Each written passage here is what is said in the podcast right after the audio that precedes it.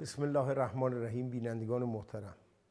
تقریبا لحظه ظهر روز ششم اسفند 1399 در ادامه سلسله برنامه های تاریخ شفاهی دولت تدبیر و امید در خدمت شاید مهمترین عضو کابینه آقای, آقای روحانی باشیم به نام آقای دکتر محمد جواد ظریف وزیر محترم امور خارجه. جناب آقای دکتر ظریف سلام عرض می‌کنم خدمت. بنده خدمت شما سلام عرض می‌کنم تشکر می‌کنم از فرصتی که به من دادید و از سخن سخاوتمندانه ای که فرمودید. متشکرم از محبتتون. عنوان برنامه ما آقای دکتر آن سوی دولته و من تصور نمی کنم باور نمی کنم که به اندازه جناب کسی آن سوی دولت در دولت آقای روحانی بدانه. و خواهش ما اینه که یه خورده از این آن سوی دولت به ما و به مخاطبان بفرمایید.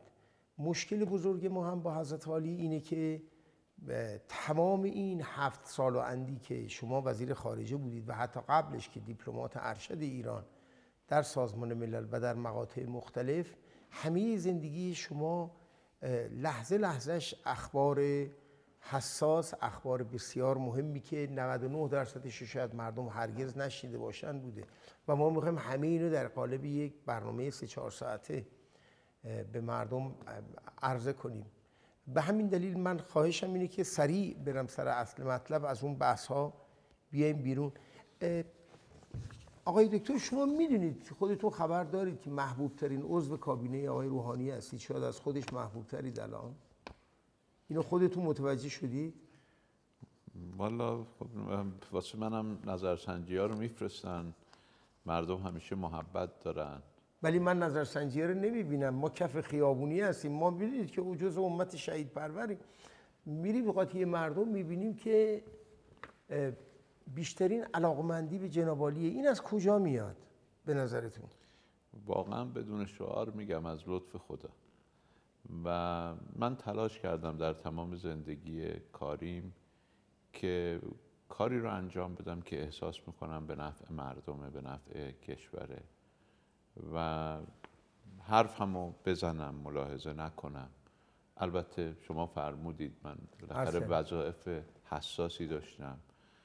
حتما مردم محرم هستن ولی در دنیای امروز شما مستمعینتون و مخاطبینتون نمی‌تونین انتخاب بکنین. وقتی صحبتی می‌کنید همه میشنون. لذا مخصوصا زمانی که شما درگیر مذاکره هستید یا درگیر یک مذاکره هم یک نوع تعامل بالاخره در بازار سیاست جهانی دیگه. یک دیپلمات نه پول داره نه تفنگ داره. دیپلمات سلاحش مذاکره است سلاحش گفتگوه سلاحش توییته سلاحش بیانیه است. سلاح دیگه ای یک دیپلمات نداره. مگه اینکه بگیم دیپلمات فقط یک کار روبنایی انجام میده و هیچ اصالتی کار دیپلماسی نداره. اگر اینو اعتقاد نداشته باشیم و فکر کنیم که دیپلماسی و حقوق بین الملل و سازمان های بین المللی خودشون یک ابزار قدرت هستن و یک اهرام قدرت باید بپذیریم که بالاخره دیپلمات در این کاری که می‌کنه باید یک ظرافت هایی رو رعایت بکنه که یکی از اونها اینه که طرف مقابل نباید همه پس پرده ها رو بدونه. ولی الان داوری خودتون این هست که آنچه در توان داشتید انجام دادید برای مردم. برای اینکه من وقتی به کارنامه شما نگاه می‌کنم در تمام چهل سال چهل دو سالی که شما همین شغل رو دارید انجام می‌دید ولی مردم فقط هشت سال شما رو می‌شناسن. توی این هفت سال و نیم هشت سال همه این ذخیره فراهم شد.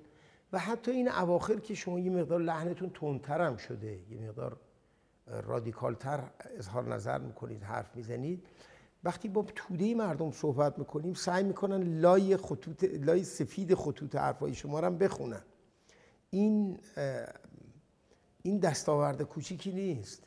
مردم مردم واقعا لطف دارن. ولی من وقتی که یکی به من پیغام داد که چرا شما در دولت بایدن هم به همون تندی صحبت می‌کنی که در دولت ترامپ صحبت بله این نکته ایه که خیلی مطرحه و اینکه شما با آقای بایدن هم شخصا رفیق بودید. رفیق که نه آشنا, حالا آشنا بودید بله. من پاسخ دادم که خب این دولت چه تفاوتی در رفتارش با مردم ما داره؟ یعنی من الان اون چه که می‌بینم اینه که هنوز مردم ما برای خریدن دارو برای خریدن غذا برای واردات مشکل دارن. ده بالای ده میلیارد. پول ما در خارج بلوکه شده. خب ما بالای ده میلیارد دلار آقای دکتر یا بالای 100 میلیارد؟ نه نه نه 100 میلیارد که نیست. ببینید ما یه سری پولایی داریم ذخیره ارزیه که خب اونا رو اونا هست. اما یه پولایی مال... یعنی مال بانک مرکزی. مال بانک مرکزی. یه پولایی داریم که مال فروش نفت بوده باید برمیگشته به ایران و مردم تفاوت این دوتا رو تشخیص حالا اونا رو که شما بله. بلدین. من اقتصاددون بله. نیستم این چیزا رو نمی‌فهمم. من وقتی پی اچ دی گرفتم دکترا گرفتم فهمیدم یه حوزه خیلی کوچیکی از علم و بله. بلدم. اینا بالاخره ما مثلا نزدیک ده میلیارد کره داریم 6 7 میلیارد عراق داریم. اینا پولای جاری ماست نه ذخایر ارزی ما. این پولا قفل شده در خارج. و از روزی هم که آقای بایدن اومده یک ماه و خورده یه گذشته ما هیچ تحولی ندیدیم. و همونطور که آقای رئیس جمهور امروز گفتن خب بالاخره ما باید یه اقدامی ببینیم. حرفای خوبی زدن. ما از حرفای خوبشون استقبال کردیم. اما کار خوب باید ببینیم. حتما در برابر کار خوب عمل می‌کنیم. لذا من احساسم اینه که وقتی که صحبتی می‌کنم باید معطوف به واقعیات بیرونی باشه. نه معطوف به یه سری ملاحظه که حالا یکی خوشش بیاد یکی خوشش نیاد. فکر نمی کنم نه این دنیا نه روز قیامت ما به این باید جواب بدیم باید جواب به چیز دیگر بدیم. آقای دکتر اجازه بدید برگردیم به یعنی از ابتدا شروع کنیم. من تصورم اینه که این این آقای ظریف در کجاست؟ در ایالات متحده آمریکا در عنفوان جوانی؟ بله این فکر می‌کنم تظاهرات روز قدس در آمریکا. در آمریکا در شهر ساکرامنتو مرکز ایالت کالیفرنیا. من در سان فرانسیسکو دانشگاه می‌رفتم. تظاهرات روز قدس در ساکرامنتو بود. اینجا یه اتفاق عجیبی افتاده بود. من صدام بلنده بعضی این صدای بلند منو فکر می‌کنن من همیشه عصبانی هم. همیشه وقتی که در تظاهرات به ما اجازه بلنگو نمی‌دادن من می‌شد هم سخنگوی تظاهرات بله. از این خاصیت طبیعی استفاده کنم. اینجا زمان گروگانگیری یا لانه جاسوسیه. ما تظاهرات قدس یا تظاهرات حمایت از مردم فلسطین شاید هنوز اون وقت قدس راه نیفتاده بود. تظاهرات حمایت خیلی پس اول انقلابه. اول اول انقلابه. من از اینجا می‌فهمم که این عکس امام موسی صدره. بله. که تازه گم شده بود یعنی آره. به یک سال نکشیده آره. بود عکس امام موسی صدره و از, از نوع امامش من متوجه میشم و اینجا تو زمان گروگانگیری هم بود این کارگرای ساختمونی تند آمریکایی با باتوم و با این کلاهاشون اومده بودن این دور رو گرفته بودن پلیس هم به ما اجازه چیز نداده بود اجازه بلنگو نداده بود. این همین اینی هم که اینجا هست همون گرفتن. واقعا این آقا بغلی کیه این از یک یک برادرای انجمن اسلامی اونجاست که این الان هم هنوز فکر می‌کنم آمریکا باشه از برادرای خیلی خوب و خوشقلب ما هم هست. آقای نگاه کنین ببین الان نگاه کنین. من اون وقت فکر می‌کنم 19 نه جناب علی 19 سالم بود. بله ولی گذر زمان به قیمتتون اضافه کرده. حتی به لحاظ ظاهری نه کم کن آقای دکتر جناب علی آقای روحانی رو خیلی سال بعد بشناسید پس. آقای دکتر روحانی رو من از ابتدای مذاکرات 598 می‌شناسم. یعنی از سال 1367 67 که بنده به عنوان مشاور آقای دکتر ولایتی در مذاکرات شرکت می‌کردم. آقای دکتر روحانی هم به عنوان رئیس کمیسیون حالا یادم نیست اون رئیس کمیسیون دفاعی مجلس بودن و نایب رئیس مجلس که ایشون ما آقای دکتر ولایتی چندین کمیته درست کرده بود برای اینکه کارا پیگیری بشه. آقای دکتر روحانی رئیس کمیته آتش بس و عقب نشینی بودن در مذاکرات. بعد فکر برای دولت یازدهم اولین بار که ایشون رو ملاقات کردیم. یعنی اصلا از اول غیر از شما کاندیدای دیگری هم بود بحثی داشتن. البته این مال بعد از ریاست بله جمهوری مال خیلی بعدشه. بله. عرض کنم به حضورتون که من بعد از اینکه بازنشسته شدم از وزارت امور خارجه. چه سالی؟ سال 89 البته خیلی وقت بود کار نداشتم از سال 87 که من از نیویورک برگشتم دیگه کاری نداشتم علاقه ای هم نداشتم کار بکنم. همون دو سال با دولت قبلی. با دولت قبلی. اون دو سالش هم که نیویورک بودم در واقع به دلیل در واقع اصرار مقامات عالی کشور من اونجا موندم. اگر نه دکتر احمدی نژاد علاقه زیادی به بنده نداشتن این اجازه رو داریم بپرسیم که این مقامات عالیه یعنی چی؟ دیگه بالاتر از آقای دکتر احمدی نژاد میشه دیگه. یعنی مقام معظم رهبری بله ایشون در واقع اصرار این ظرایف خوبه. در این اینکه الان دیگه خیلی امنیتی هم نیست میشه هم راجبش خود صحبت بله راحت هم ولی اهمیت داره آقای دکتر احمدی نژاد فکر می‌کنم در سفر اولشون به نیویورک که حدود دو هفته بعد از ریاست جمهوریشون سال 84 نه سال 84 توی جلسه گفته بودن باید ظریف رو برداری و آقای متکی و آقای دکتر لاریجانی یه جوری ایشون راضی کرده بودن که خب این کار یه خوردم نیاز به هماهنگی یعنی جنابالی از همون موقع مورد توجه قرار ویژه مورد توجه. ویژه قرار داشت آقای دکتر فکر می‌کنید که هم با آقای روحانی کار کردید جنابالی هم حالا هنوز اون سوالم هم جواب نگرفتم که اولین ملاقاتتون برای دولت جدید چی بود؟ اینو داشتم می‌گفتم. بعد از اینکه من بازنشسته شدم رفتم یه مدت خیلی کوتاهی. دانشگاه آزاد اسلامی معاون بین الملل آقای دکتر جاسپی بودم و مثل اینه که یک تریلی هزار قوه اسب رو ببندیم که مثلا باش 50 کیلو بار جا بجا حالا به هر حال من چون خودم هم دانشگاهی می‌دونم و فرصت مظهر اطلاف منابع همینه دیگه همین چهار ماه بیشتر دووم نیوردم و آمدم بیرون و بعد هم رفتم به مرکز تحقیقات استراتژیک و به عنوان مشاور آقای دکتر روحانی اونجا بودم. در جلسات در جلسات شورای معاونین مرکز حضور داشتم. حدود دی ماه بود قبل از اینکه آقای دکتر روحانی بخوان کاندیدا بشن. کاندیدا بشن. به من گفتن که من قصد دارم کاندید بشم و تو هم باید مسئولیت وزارت خارجه رو قبول بکنی. البته بعضی کاندیداهای دیگه هم چنین پیشنهادی رو از تابستونش به من داده بودن. من اونا رو صد درصد رد کرده بودم. با دکتر روحانی گفتم من خیلی یعنی از ابتدا راجع به شما تردید نداشت آقای روحانی. تقریبا نه. دو سه بار هم من از ایشون قبل از این یعنی قبل از اینکه خودش کاندید بشه. کاندیدا بشه به شما پیشنهادی شده داد آقای آره. قالیباف هم به شما چنین آره. پیشنهادی آره. داده آقای قالیباف هم تابستون واسه من. خود من نرفتم خدمت ایشون. ولی دو نفر رو فرستادن که به من بگن بیا بشو رئیس در واقع همین کمیته سیاست خارجی ستاد آقای قالیباف و بعدم خودت بشو وزیر خارجه که من گفتم من علاقه به وزیر خارجه شدن ندارم. حتی اگه ایشون رئیس جمهورم بشه و بیاد پیشنهاد بکنه به این راحتی من نمیپذیرم.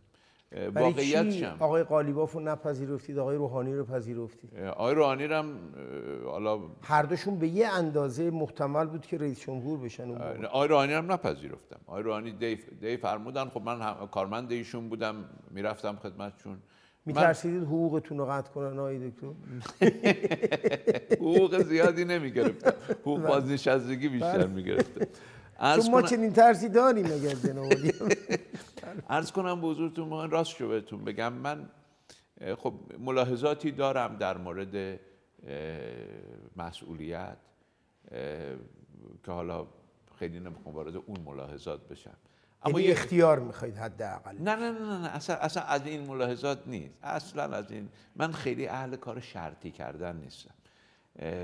از آقای دکتر روحانی هم بپرسید. من هیچ شرطی نه در دور اول نه در دور دوم برای کار نذاشتم. ایشون چی؟ ایشون هم نذاشتم. من نمی‌خواستم این کار رو بپذیرم. دوستانم می‌دونن چرا نمی‌خواستم. اما به خاطر شرط نبود یعنی هنوزم نمیشه گفت چرا نمی‌خواستید بپذیرید؟ من بخ... این من این مذاکرات بعد از دولت آقای روحانی منتشر نه به خاطر اینکه من احساس می‌کنم که بعضی هر کارهایی که آدم وقتی میپذیره باید پاسخگوی در برابر خداوند باشه. و من واقعا نگرانم. حالا ممکنه یه قدری ترسو هم و از خدا یه خورده میترسم. اعتقاد ندارم 124 هزار پیغمبر همشون دروغ گفتن. و یه قیامتی هست. لذا یه خورده اینه. یه مقداریش هم یه واقع بینی بود که هم به آقای خاتمی گفتم هم به آقای روحانی قبل از اینکه نامزد بشن. می‌دونین که آقای خاتمی هم تو ذهنشون بود اون زمان که نامزد بشن. منم این افتخار رو داشتم در جلسات سیاست خارجی آقای خاتمی. سال 75 یا 76 یا نه نه نه نه نه. همین سال هشت- 91 92 بله بله. یعنی من با- وقتی از نیویورک برگشتم خب قبلش که کارمند آقای خاتمی بودم آقای خاتمی هم منو فرستاده بودن نیویورک به عنوان سفیر. بعدش هم برگشتم جلساتی که دوشنبه ها آقای خاتمی برای سیاست خارجی داشتن مرتب شرکت می‌کردم. در قبل از حالا شما دلیل مادیشو می‌خوان بله. قبل از ثبت نام ریاست جمهوری هر دو بزرگوار به من گفتن که خب نظرت چیه؟ من گفتم ببینید یک گروهی کشور رو انداخته در یک چاهی. اون چاه چاه هسته و چاه فصل هفته. که می‌شد ازش پرهیز بله کرد. بله. ما خب دو ما دور قبل در مذاکراتی که آقای دکتر روحانی مسئول مذاکرات بودن و من هم کار آقای عراقچی رو می‌کردم اون وقتی که مذاکره کننده اصلی بودم پرهیز کردیم. بی بی سی گزارش داده بود که ایران در شرایطی قرار گرفته که باید انتخاب بکنه بین تصمیم یا شورای امنیت و آقای دکتر پیشرفت هسته ایمون هم کمتر نبود نه نه نه. بعد بعد از اون پیشرفت هسته‌ای ما کمی بود کیفی نبود. حالا من گفتم که این دولت دولت هش... نهم و دهم ما رو برده در یک شرایطی قرار داده که آمدن بیرون از این شرایط هزینه فراوانی خواهد داشت.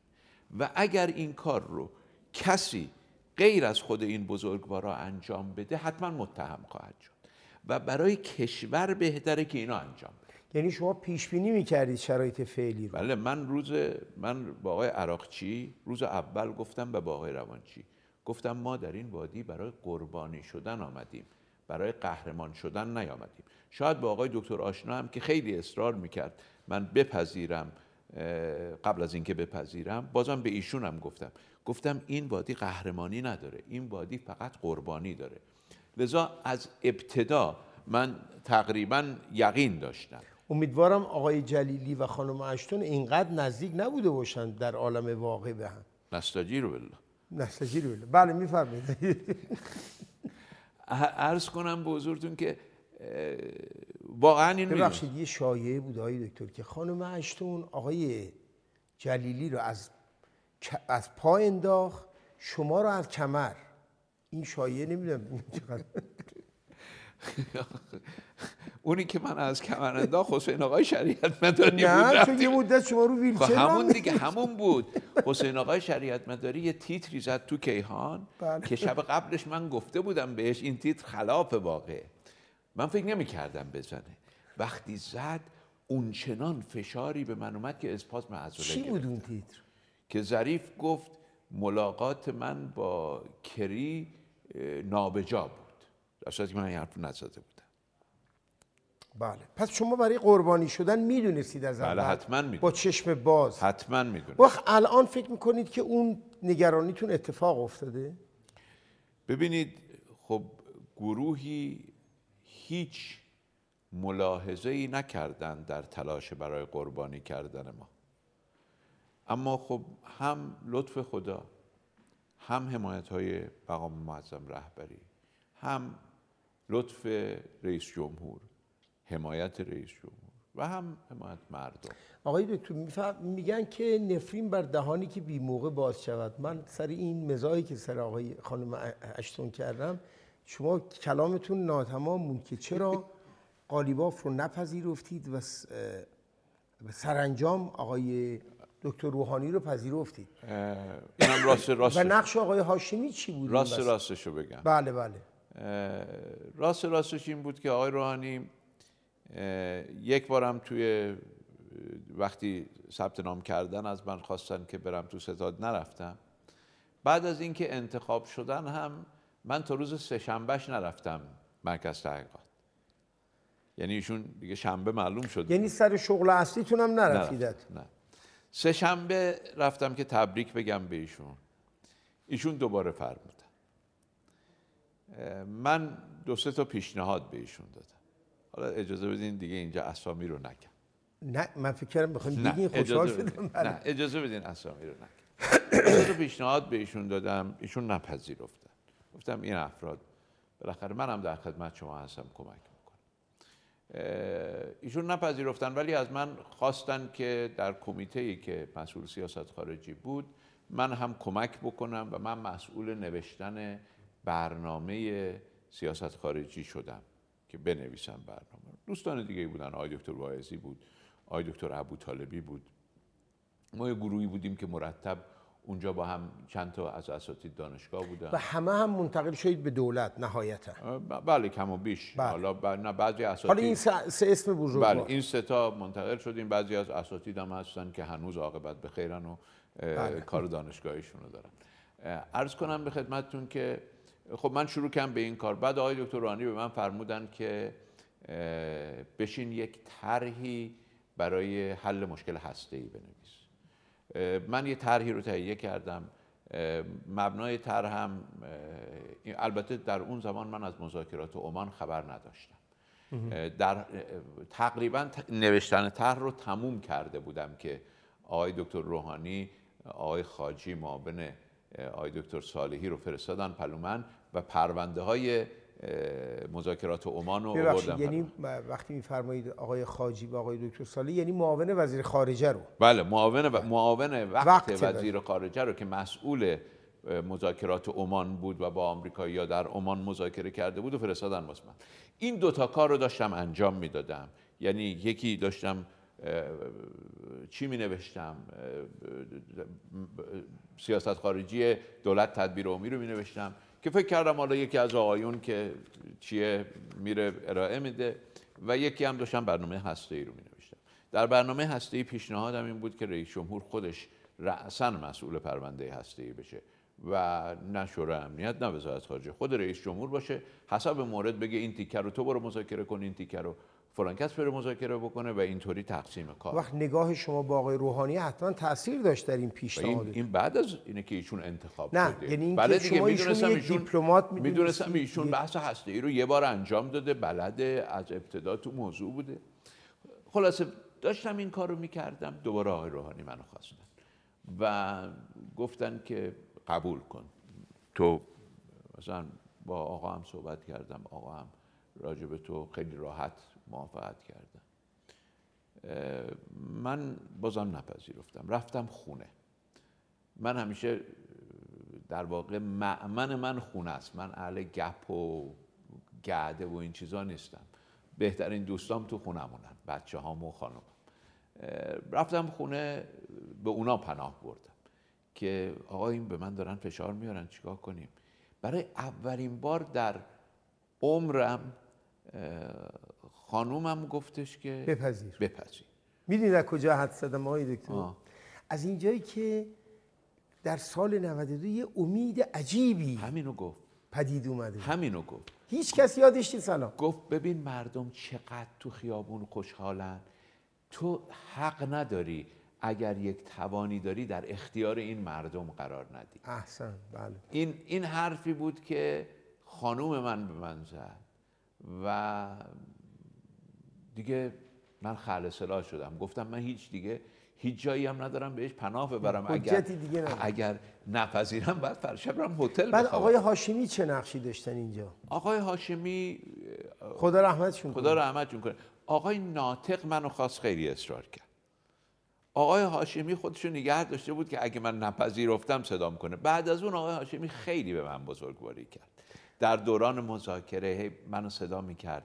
به هم قوت قلب می‌داد. می‌گفت داری کار درست آقای. دکتر مقام معظم رهبری آقای هاشمی آقای روحانی آقای ناطق در واقع شما مخلوق و مسئول اجماع ملی بودید.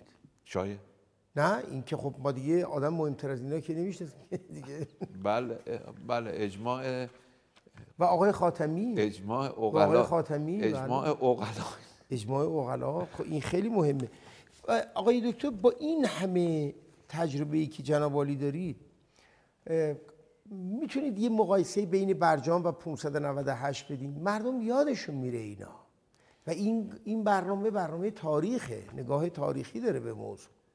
کدوم ای سختتر بود؟ کدوم دستاورد بزرگتری داشت؟ حتما برجام من در هر دوش بودم دیگه. شما برای همین سوال می‌کنم. حتما برجام یک دستاورد بسیار بزرگ تاریخی است. حتما بزرگتر از 598 اما 598 یه تفاوتی داشت. اونایی که در 598 مذاکره می‌کردن لاقل در زمان مذاکره از پشت خنجر نمیخوردن.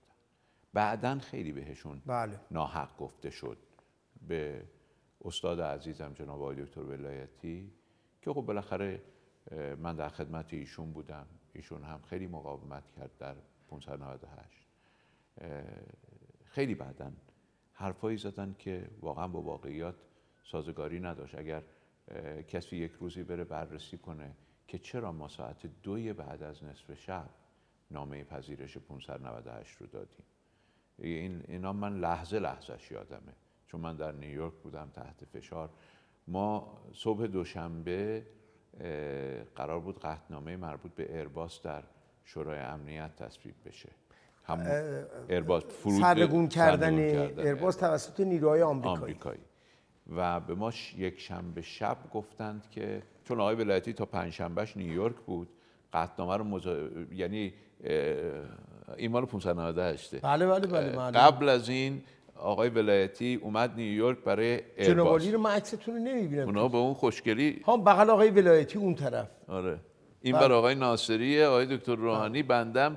او کنار منم مرحوم آقای دکتر آقا ما تصدیق حبیبیه می‌کنیم که جناب عالی از همشون خوشگل بله. خدا رحمت کنه آقای دکتر حبیبی اونجا اونجا نشستن دکتر حسن. حسن حبیبی. اون- اون همین. همین که او گوشه نشسته دکتر حسن حبیبی. عجب، بله. خدا رحمت کنه. بله خدا بیامرزه اه، چقدر آدم بزرگواری بسیار. من از نزدیک میشناختم من که دیگه اینقدر نزدیک نشسته بودیم بغل هم دیگه.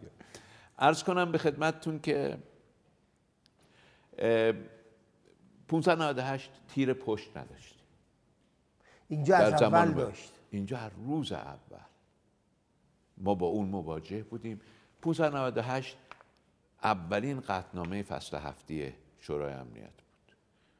و ما با این قطعنامه با واقعا با دید بلند امام و رهبری که اون زمان رئیس جمهور بودن ما توانسته بودیم یک سال این قطعنامه فصل هفتی رو ادامه بدیم و گرفتار قطعنامه دوم تحریم نشیم. یعنی ما در ما سال 67 598 رو پذیرفتیم. در دی 66 داشتن قطعنامه دوم برای ما تصویب می‌کردن. ما یک کار خیلی جدی دیپلماتیک کردیم و مانع از این شدیم که قطعنامه دوم یعنی ما تحریم نشدیم هیچ وقت در 598 ولی داشتن می‌گفتن ایران چون 598 رو نپذیرفته علا رقم این که ما قربانی جنگ بودیم داشتن ما رو تحریم می‌کردن. ما مانع این شدیم و بالاخره هم در تیر اه، 67 598 رو پذیرفتیم. اینجا یعنی اگه بخوایم مقایسه بکنیم هسته ای رو با 598 ما یه قطنامه یه بیانیه شورای امنیت بود و قطنامه اول قطنامه 1696 بود. که در سال 85 تصویب شد. از سال 85 تا سال 92 شش قطنامه فصل هفتی تحریم های شدید بین المللی هر پنج عضو دائمی شورای امنیت. به اینا رأی. مثبت داده بودن. یعنی شامل روسیه, روسیه و, چین. روسیه و چین.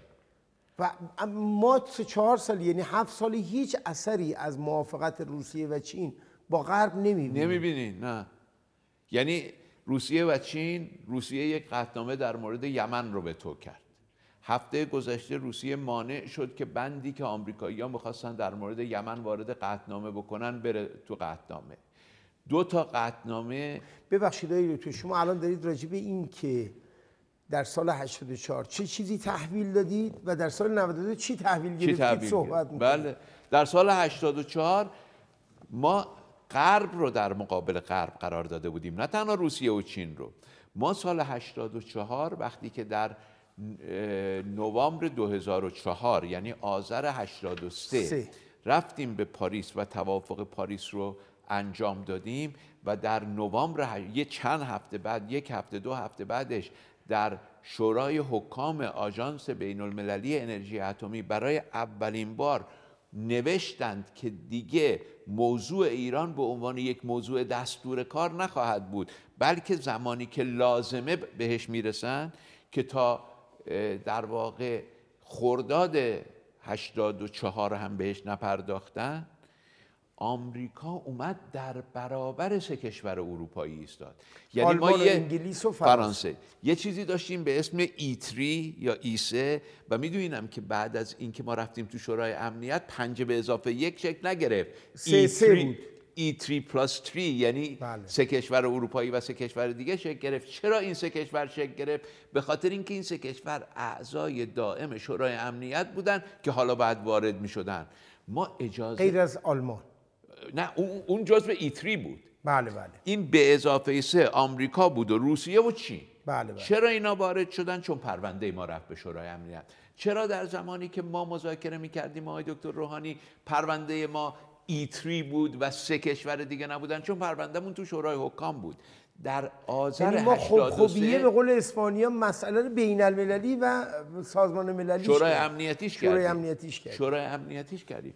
اون زمان در مقابل ایتری آمریکا ای اروپا آمریکا اومد یه گروهی به اسم جی فور درست کرد که تندروی بکنن تو شورای حکام و جلوی اینا بیستن. و در این بازی هم اون زمان آمریکا رو ما شکست دادیم. دوباره هم ما تونستیم آمریکا رو شکست بدیم. خب پس یعنی ما ما از شکست آمریکا تحویل دادیم با پیروزی آمریکا که هر چه ارائه, ارائه می کرد پنج رأی اتوماتیک اعضای دائم من ندیدم هیچ وتویی صورت بگیره هیچ وقت. وتو کدومه؟ رأی مثبت. یعنی حتی ممتنع هم نه حتی ممتنع هم نه. رأی مثبت. تو چی بود پشت این داستان؟ منفعت بود؟ آیا گروهی از اینکه ایران رو به انزوا بکشونن سود میبردن؟ من فکر می‌کنم نشناختن تحولات بین المللی بود. ببینید. آقای دکتر متکی شما متهم می‌کنید به اینکه نمیشناخت؟ حالا من فرد کاری ندارم نه نه من به سیاست کار دارم. به هر حال یه وزیر خارجه جناب میفرمایید که من گفتم من با تو کار نمی‌کنم. آقای دکتر متکی رو ما به شرافتمندی انشالله به شرافتمندی کمتر از شما نمی‌شناسیم. همونطور که شما میفرمایید. می‌تونست بگه که آقا من اینجوری کار نمی‌کنم داداش. خب حالا آقای متکی من باش بارها صحبت کردم. ایشون گفت من دارم تلاشمو می‌کنم که حداقل خسارت وارد بشه. البته من فکر نمی کنم در مورد پرونده هستی ایشون هم نظر من بود. احتمالا ایشون هم نظر آقای دکتر احمدی نژاد بود خب در من همین دارم عرض نه خب این این چرا اینطوره؟ الانم قسمت کمی از جامعه ما مثل ایشون و آقای دکتر احمدی نژاد و آقای دکتر جلیلی فکر نمی‌کنن. این نشون دهنده فکر می‌کنن. قسمت کمی. قسمت کمیش نه. اون گروه کم نیستن. به نظر من الان شما نگاه کنین 200 و 20 من معتقدم 200 و 20 من من راجبش ببینین جامعه تصمیم گرفته نیاد رأی بده تو مجلس. و این آقایون رفتن. این آقایون هم نمایندن چون ببینین ما دو تا انتخاب داریم دیگه. آقای دکتر لیلا. ما یا انتخاب می‌کنیم رأی بدیم وقتی انتخاب نکردیم رأی بدیم دیگه اون وقت اونی میره تو مجلس که اونایی که رأی دادن رفته. 221 نفر اومدن این حرفو زدن. در واقع شما این عدم مشارکت در انتخابات و چه در توسط احزاب چه توسط مردم رو این اینا رو نتیجه اونه. نتیجهش می‌دید. این نتیجه اونه. ببینید من معتقدم لیستی که در سال 98 بود از گروه های مختلف به هیچ وجه وزنش کمتر از لیست سال 94 نیست. ولی خب مردم تصمیم گرفتن شرکت نکن من خودم طرفدار شرکت بودم. منم بودم. جدی. منم بودم خیلی هم تلاش کردم که دوستانم رو قانع کنم و شکست خوردم. واقعا آقای دکتر این دلواپسان محترم شما فکر می‌کنید اینا واقعا اینطوری فکر می‌کنن؟ بسیاریشون. سر داگلاس نورس اقتصاددان بزرگ بریتانیایی میگه ما هممون تخت بند منافعمون هستیم. من همه جا به دوستان میگم آقا من نونم تو صلح آرامشه. من تو صلح و آرامش بهتر کاسبی می‌کنم تا تو دعوا. آیا واقعا اینا اینطوری نیستن حالا؟ من نونم تو دعواست ولی دنبال دعوا نیستم. یعنی دیپلمات اگه دنیا اگه دنیا صلح باشه که دیپلمات رو نیاز ندارن که اون وقت من میشم من میشم مثل یه وزیر بینام و نشون. وقتی که شما دعواست شما مع- معروف میشه دیگه. نه من قبول ندارم خیلی. من من اعتقاد دارم منافع اقتصادی هست منافع سیاسی هست باور هم هست. باور رو من ببینید ما هنوز جهان رو داریم بر اساس مدل دو قطبی جنگ سردی بله می‌بینیم آقای دکتر ولی تصادفا منافعمون هم توشه. تصادفا منافع یعنی بعضی‌ها توشه. تصادفا یه چیزی هم گیرمون میاد این تصادف- دعوا. نه حالا وگرنه اگر من, من توی محیط آرام بین المللی کار کنم اون وقت وزارت خارجه جمهوری اسلامی شخص جناب آقای دکتر ظریف مسئول پیشبرد اقتصاد ایران خواهند بود مسئول پیشبرد فرهنگ بود. خواهند بود مسئول پیشبرد زبان فارسی خواهند بود. البته من به شما میگم ما به اندازه کافی تفاوت داریم. من من معتقدم ما هو- تفاوت هامون نباید کنار بگذاریم. ما یه هویتی داریم این هویت به ما قدرت میده. اما ما نیاز به تنش نداریم. ببینین یه اشک... من, من به شما بگم چرا روسیه و چین پیوستن؟ من یه نکته به شما به آمریکا. به آمریکا. تا شب قبل از رأی. ببخشید کدوم رأی آقای؟ رأی سال قطعنامه 86. 1696 سال 86 آره. تا 85 85 تا شب قبل از رأی آقای دکتر لاریجانی دبیر محترم شورای امنیت ملی فکر می‌کردن روسیه رأی منفی خواهد داد. وتو خواهد کرد. حالا من اگه ببخشید ما هیچ خبری ازشون نداشتیم مذاکره ای نکردیم. حالا همین معذرت. می‌خوام من با آقای لاریجانی رفیقم ولی اینقدر ساده لوحانه. ببینید اشکال سر اینه که ما دنیا رو داریم با معیارهایی میسنجیم که این معیارها جواب نمیده. ما الان همین امروز فکر می‌کنیم که روسیه و چین با یک نگاه ژئو استراتژیک باید بیان در کنار ایران وایسن و با آمریکا بجنگن. در صورتی که روسیه و چین رقابت خودشون مخصوصا چین رقابت خودش رو با آمریکا در حوزه تکنولوژی تعریف کرده نه در حوزه ژئو استراتژیک و نه در حوزه ایران. آمریکا اینو عرض کنم آمریکا با چین رقابتش رو در حوزه ژئواستراتژیک تعریف می‌کنه. چرا؟ به خاطر اینکه آمریکا 780 میلیارد دلار هزینه نظامی می‌کنه چین 300 میلیارد دلار هزینه نظامی می‌کنه. بنابراین برای آمریکا میصرفه که هر دعوایی رو امنیتی بکنه. در حوزه امنیتی آمریکا مزیت نسبی داره. من دارم علمی صحبت می‌کنم به شاخ گاو و همونی پس- که فرمودین. گفتن به شاخ گاو نچسب به پستان گاو بچسب. آمریکا اونی که روش مزیت داره ببخشید امیدوارم الان آقایون دوستان که فرمودید گاو گاو نشون ندن. بله ببخشید. چون شما هرچی میگید. یا تصور نشه که لا لا. بله. عرض کنم نه همین همین خوبه. همین خوبه. بله. آمریکا قدر- دولتی است که تلاش کرده از دهه 90 90 میلادی که نگران برآمدن چین نگرانی برآمدن چین به عنوان یک اصل در آمریکا مطرح شد و حتی به جلوه کردن پدیده نومحافظه کاری انجامید که هر موضوعی رو امنیتی بکنه. چون در امنیتی شدن آمریکا منفعت داره. خب؟ ما هم به خاطر اینکه یه گروهی در کشورمون این از با حرفایی که اجازه چاپشو نخواهم داد ولی میگم یه گروهی در کشور ما منافع دارن در اینکه همه چیز امنیتی بشه. چون نقش اونا برجسته میشه. در صورتی همین که در- رو در صورتی که مزیت نسبی جمهوری اسلامی ایران در حوزه سلاح نیست. مزیت نسبی جمهوری اسلامی ایران در حوزه امنیتی شدن نیست. مزیت نسبی جمهوری اسلامی ایران در حوزه قدرت معناییه. اقلیتی هستن اقل، اقلیت اقلیتی هستند که توان به هم زدن بازی رو دارن. هم ت... نه نه فقط اون نیست. توان ایجاد یک موج گسترده هم دارن. من یه بار یه حرفی زدم خیلی ها بهشون برخورد. گفتم خودمون انتخاب کردیم. مردم ما قهرمان پرستند مردم ما دنبال پیروزی هم. و وقتی یک نفر حالا یا پیروز می شود یا, یا قولشو میده. یا قولشو میده یا ارائه میشه این گونه که پیروز شده مردم اونو میپسندن انتخاب می‌کنن. این انتخابه. ببینین شما در هر لحظه از زندگیتون دارین انتخاب شما به پای صندوق رأی نمیرین انتخاب کردین.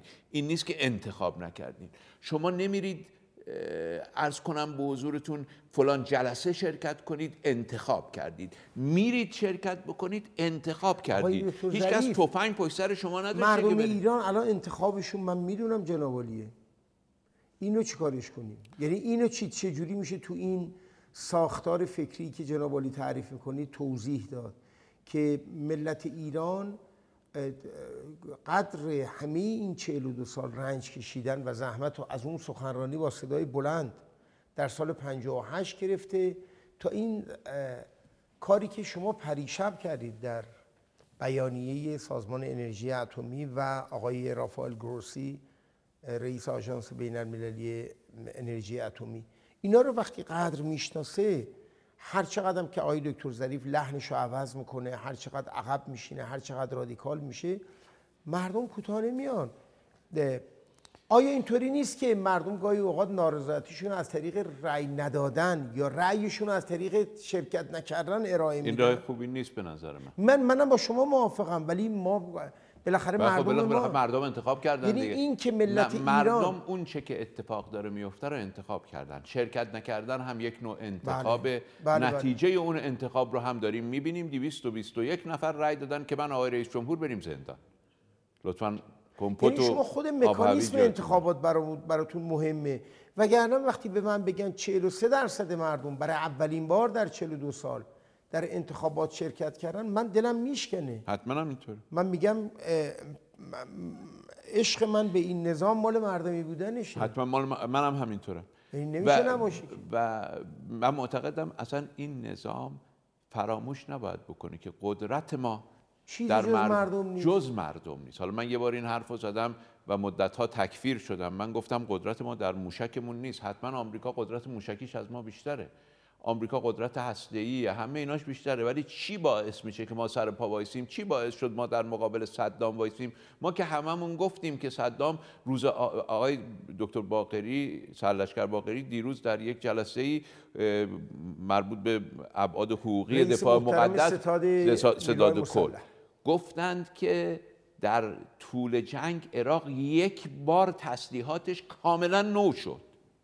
خب. من یادم آقای شما یادتونه. من همه دوران رو یادم صحبت ایشون رو یادم. بله. خب. چی بود جنگ؟ تسلیحات بود یا مردم بودن؟ چی بود؟ ما اولین چرا ما سال 63 خریدیم. چرا ما چرا ما نقطه قوت خودمون رو یادمون رفته؟ چرا ما از نقطه قوتمون هزینه می‌کنیم برای حوزه هایی که درش رقابت نداریم؟ ما در قدرت معناییمون در در مشروعیت مردمیمون در حضور مردم در اینا ما قدرت داریم. اینها به ما قدرت میده. اینا مبانی حالا ممکنه شما اقتصاد دنیای خورده سختتون باشه اینا رو بپذیرین. ولی من ارزم اینه که اونی که به ما قدرت میده فقط مسلسل و پول و چاه نفت نیست. اونی که به ما قدرت میده ایده است استقلال حمایت مردمیه. نمیگم اینا قدرت نمیده ولی میگم اینها هم قدرت میده. یعنی شما در به حضور مردم تقدس می‌دید به درست حتما. من حضور مردم رو مایه امنیت ملی می‌دونم. اگر احسن اگر این حضور منوط به حضور شرکت آقای دکتر ظریف در انتخابات ریاست جمهوری 13 هم باشه چی؟ علا رقم عدد نحسش. همون عدد نصر بشد خب ببینید حضور حضور مردم بسیار بسیار مهمه. آقای دکتر خواهش می‌کنم سراحتا به من من, من سراحتا میگم. ببینید برای من این که من محبوبم حجت شرعی نیست که من می‌تونم کشور رو اداره کنم. یعنی شما نگرانید که این بلاهای آقای روحانی امروز من خطاب به امت همیشه در صحنه که اینو می‌بینن بعدها میگم. آقای روحانی امروز ششم اسفند در سخنرانیشون گفتن آخه این چه سیستمیه که یه نفر بذاریم رئیس جمهور از همون روز اول فوشش بدیم و نذاریم کار کنه. خب مردم چه انگیزه ای خواهند یافت برای اینکه بیان پای صندوق. حالا من خیلی من معتقدم که رئیس شما همونو دارید به, نه، به نه، نه، تعبیری نه، نه، میگی نه نه نه. من اصلا ببینین این یک ملاحظه است که یه فردی مثل آقای دکتر روحانی که در خودش توان اداره کشور هم می‌دیده بنابراین حجت رو بر خودش تمام دیده که بیاد کاندید بشه و نامزد بشه و رئیس جمهور بشه میگه. خب این یه, م- یه مشکله. این دلیل آمدن یا نیامدن نیست. دلیل فرار از صحنه نیست. من آدمی نیستم که توی 42 سال 40 سال راحت طلبی کرده باشم. من الان 61 سالمه. از 19 سالگی هم خدا وکیلی رفتم. میشه 42 سال دیگه. آره 19 سالگی هم رفت. حالا اونایی که مال قبلشه ولی از 19 سالگی هم رفتم کنسولگری ایران در سان فرانسیسکو رو رفتیم گرفتیم و اون تا. مشروبا رو جنابالی هم مشارکت کردی که ریختیم تو جوب آب؟ نه من اونا رو, یادمه. اونا رو برادرای دیگه ای زحمت چکش. میگن شامپاینه بسیار گران قیمت همه ریختن تو جوب. آره آخه خرید و فروشش حرامه دیگه شرعا عرض کنم البته اگه من بودم چون من و شما اسپانی یه راه شرعی واسه پیدا می‌کردیم. امیدوارم با میفروختیم به یه خارجی چون بله. حیفش. و امیدوارم با خاویارا این کارو نکرده باشن برادر. عرض کنم نه خاویار زیادی نبود تو بله، کنسولگری. عرض کنم به محضر مبارکتون که دنبال عافیت طلبی نیستم. من دنبال اینم که اولا که از الان تا زمان انتخابات وزیر خارجه باید بتونه از طرف کشور صحبت کنه. و الان یه دوره حساسیه. ما شرایطی که امروز هست شش ماه دیگه تکرار نمیشه. یه اشتباهی که دوستان ما در ایران می‌کنن اینه که خیال می‌کنن اگه مانع بشن این دولت عمل بکنه شش ماه دیگه همه چی سر جاشه. اونا میان و افتخار حل و فصل مشکل و حل مشکل اقتصادی کشور رو به خودشون اختصاص میدن. دوستان ما حالیشون نیست. واقعا حالیشون نیست. که شش ماه دیگه دنیا یک دنیای دیگه یا است. ما در. مورد ما در مورد خداوند متعال. ما در مورد خداوند متعال میگیم کل یومن هو فیشن دنیا در حال عبور در حال حرکت آقایون آقای ترامپ روز 5 و 6 نوامبر 2016 با ترامپ 20 ژانویه 2017 دو تا آدم بودن. 2020 در 2017 ها ها. که, رو... که شروع کردن قدرت یعنی در اون سه ماه بین انتخاب تا قدرت گرفتنش عربستان سعودی از یک نیروی منفور نزد ترامپ تبدیل شد به گرداننده سیاست خارجی ترامپ. دنیا ثابت نیست. دنیا متحرکه. کنشگران در حال عملن. و این چند ماه چند ماه حیاتیه. من این چند ماه می‌خوام به سیاست خارجی بپردازم. نمی‌خوام سیاست داخلی رو مخلوط بکنم با این سیاست خارجی که الان وظیفه من انجام بده. یعنی حتی اگر شما هیچ علاقه ای نداشته باشید که تو, تو رقابت ها شرکت کنید ولی اجماع ملی و تدبیر نظام بر این قرار بگیره آقای دکتر ظریف رئیس جمهور بشه هم شما نخواهید پذیرفت. من بارها گفتم من با خداوند سر جدال ندارم. دنبال این کار نیست. دوست دارید که رئیس جمهور ایران بشید؟ نه. تمایل یا ندارید؟ تمایل ندارم. نگاه کنید. بله. بله. خب من اون شب یا اون شبها که مردم میریختن تو خیابون جشن می‌گرفتن به دلایلی که ممکنه محکمتر از حتی دلایل شما باشه در بین مردم بودم و گریه می‌کردم حتی. و الانم متاثر میشم این منم میشم. واقعا متاسف شما در خودتون این توان رو می‌بینید که دولت رو اداره کنید یا نه آقای دکتر؟ می‌دونید چرا؟ بدون رو در بایستی برای اینکه من یادم اون موقع که ما با آقای خاتمی می‌خواستیم قانعشون کنیم که سال 76 رئیس جمهور بشن تو مسائل اقتصادی آقای خاتمی گفت من حرف نمی‌زنم من خیلی خوب بلد نیستم هرچی کارشناسا بگن. و این باعث شد که بالاترین نرخ رشد اقتصادی ایران در این دولت به دست اومد اگر آقای دکتر ظریف همین روی کرده علمی خودشونو که میگن من این یه تیکه رو بلدم به کل دولت تعمین بدن فکر نمی کنید که آیا ایران بهتر نتیجه می‌گیره تا اینکه ما دوباره یه تلاطم جدیدی رو تجربه کنیم. یا فکر می‌کنید نمی‌تونید واقعا؟ ببینید من عرض کردم من باید چون بالاخره هر پذیرش هر مسئولیتی یک یعنی مسئولیته یه باره نه باری بسیار سنگین. با بسیار سنگینه و آدم پاسخگوه. حالا دنیا آقای روحانی واقعا خیلی زور داره از این جنبه. دنیاش میگذره. ولی اون دنیاش بالاخره باید بین شما و خداست. یعنی شما باید بگی خدایا من می‌تونستم این کار بکنم نیومدم میدون باید پاسخگو باشی. نمی‌تونستم این کار بکنم پس چرا اومدم میدون؟ واقعا من برام این حجت قاطع نیست الان. بین خودم و خدا. که, که, که کاندیدا بشید که کاندیدا. بشم. من الان احساس می‌کنم بزرگترین نیاز این کشور اجماع. بزرگترین نیاز این کشور یک پارچگیه. آقای دکتر ظریف شما جناب عالی میفرمایید که مقام معظم رهبری حداقل از سالهای 86 و 7 به بعد حواسشون به جناب عالی به طور ویژه بوده. این جمله خودتون.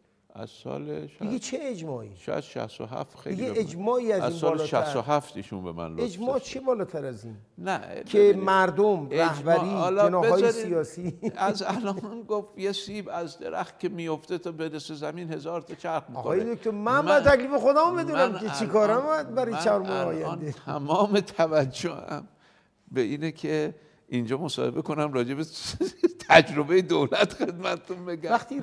مقام معظم رهبری راجع به کسی اینطوری میگن خب شما نگاهی که الان به حضرت ایشون آیت الله خامنه ای دارید می‌کنید بسیار نگاه مهربانانه بل من به ایشون بسیار علاقمندم بسیار من- ارادت دارم و ایشون هم همواره محبت داشتن به منده ولی حالا اون دیگه بقیهش در تمام این هفت سال و نیم هشت سال هر فعالیتی که لحظه به لحظهش مورد هجوم بوده شما می‌فهمید از ثانیه اولش خنجر تقریباً. خوردید و عنوان این خنجر این بوده که شما ضد ولایت فقیه هستید و ضد کشور و رهبر دارید کار می‌کنید حالا دیگه آیا یک مورد بوده که اجازه میدین سوالو بپرسم بله. که ایشون از شما ناراضی بوده باشن خودشون می‌دونن ممکنه نه ناراضیتون به شما ابراز. نه ب- ب- ایشون خب نقدهایی به من فرمودن در یه مورد اخیرا یک این خیلی جالبی که میگی. اخیرا من یه مصاحبه کردم با خانم امانپور و گروهی بی- با, با, بی بی سی هم شروع شد. گفتن ظریف گفته ایران و آمریکا همزمان تعهداتشون رو انجام بدن.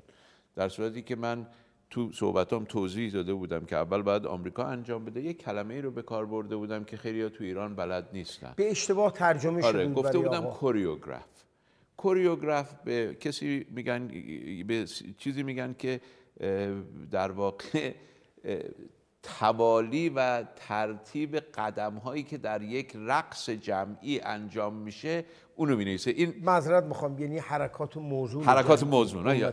آره یهو برنامه‌مون رو کنسل نکنن و خانوما رو هم از کار بندازن. بله. این میدونیدم که تو اینجور موقعی که میگیم رقص مجرور رو میندازه بیرون. آره تو رو نمی‌دونم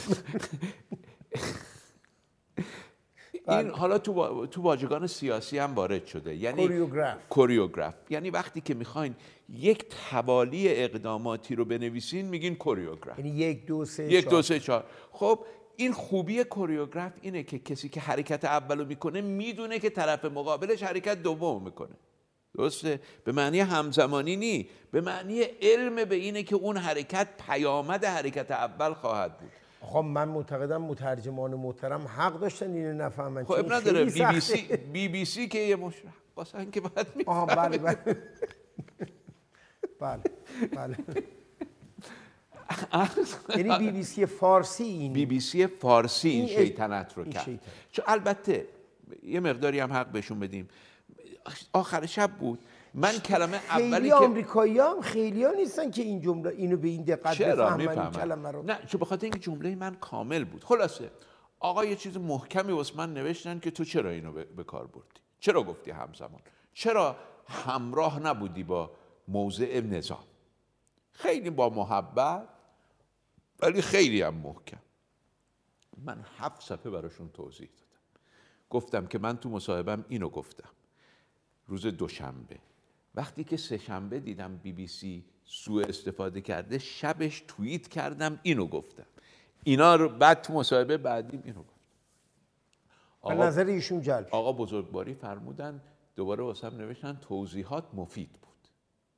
خب یعنی این بالاخره آقا گزارش خدمتشون میدن. ایشون هم به عنوان مسئول این ما اون کشور چیزی هم که از بیرون دیدیم و میشنویم هم همیشه اظهار محبت بوده. همیشه حتی آخرین محبت. فرمایششون. همیشه محبت. در همیشه محبت. داشت شما می‌تونید ایشون رو به عنوان یک سیاستمدار تو- توصیف کنید. چون ایشون فرمودن یه بار که من دیپلمات نیستم. دیپلمات نیستم. من انقلابیم. خب مقام معظم رهبری در جایگاهی می‌دونید که نشستن. ببخشید آقای دکتر ظریف اون موجهی که فرمودن من انقلابیم من منم انقلابیم ها. یعنی من خیلی خوشم اومد ولی خب می‌خوام اینو نظر جناب عالی چیه. مقام معظم رهبری در جایگاهی نشستن که جایگاه دیپلمات نیست. و اون جایگاه جای ایشون رهبر انقلاب و شما من حالا یه نکته رو اینجا عرض ولی ببخشید ما شنیدیم ایشون خیلی پروتکل ها رو هم می‌شناسن ایشون- هم رعایت می‌کنن. ایشون بسیار شاید یکی از قوی ترین دیپلمات های کشور ما ایشون هستند در مذاکراتی که با رهبران کشورها که خدمت ایشون می‌رسن بله. بسیار معدب بسیار دقیق و بسیار محکم صحبت می‌کنه. ما هم از ایشون در واقع یاد می‌گیریم که چگونه رفتار بکنیم. اما و من- تو رعایت پروتکل. پروتکل. اما من یه نکته ای رو خدمت شما عرض کنم. ببینید شما ترکیب شورای عالی امنیت ملی رو نگاه کنید. در ایران. در ایران.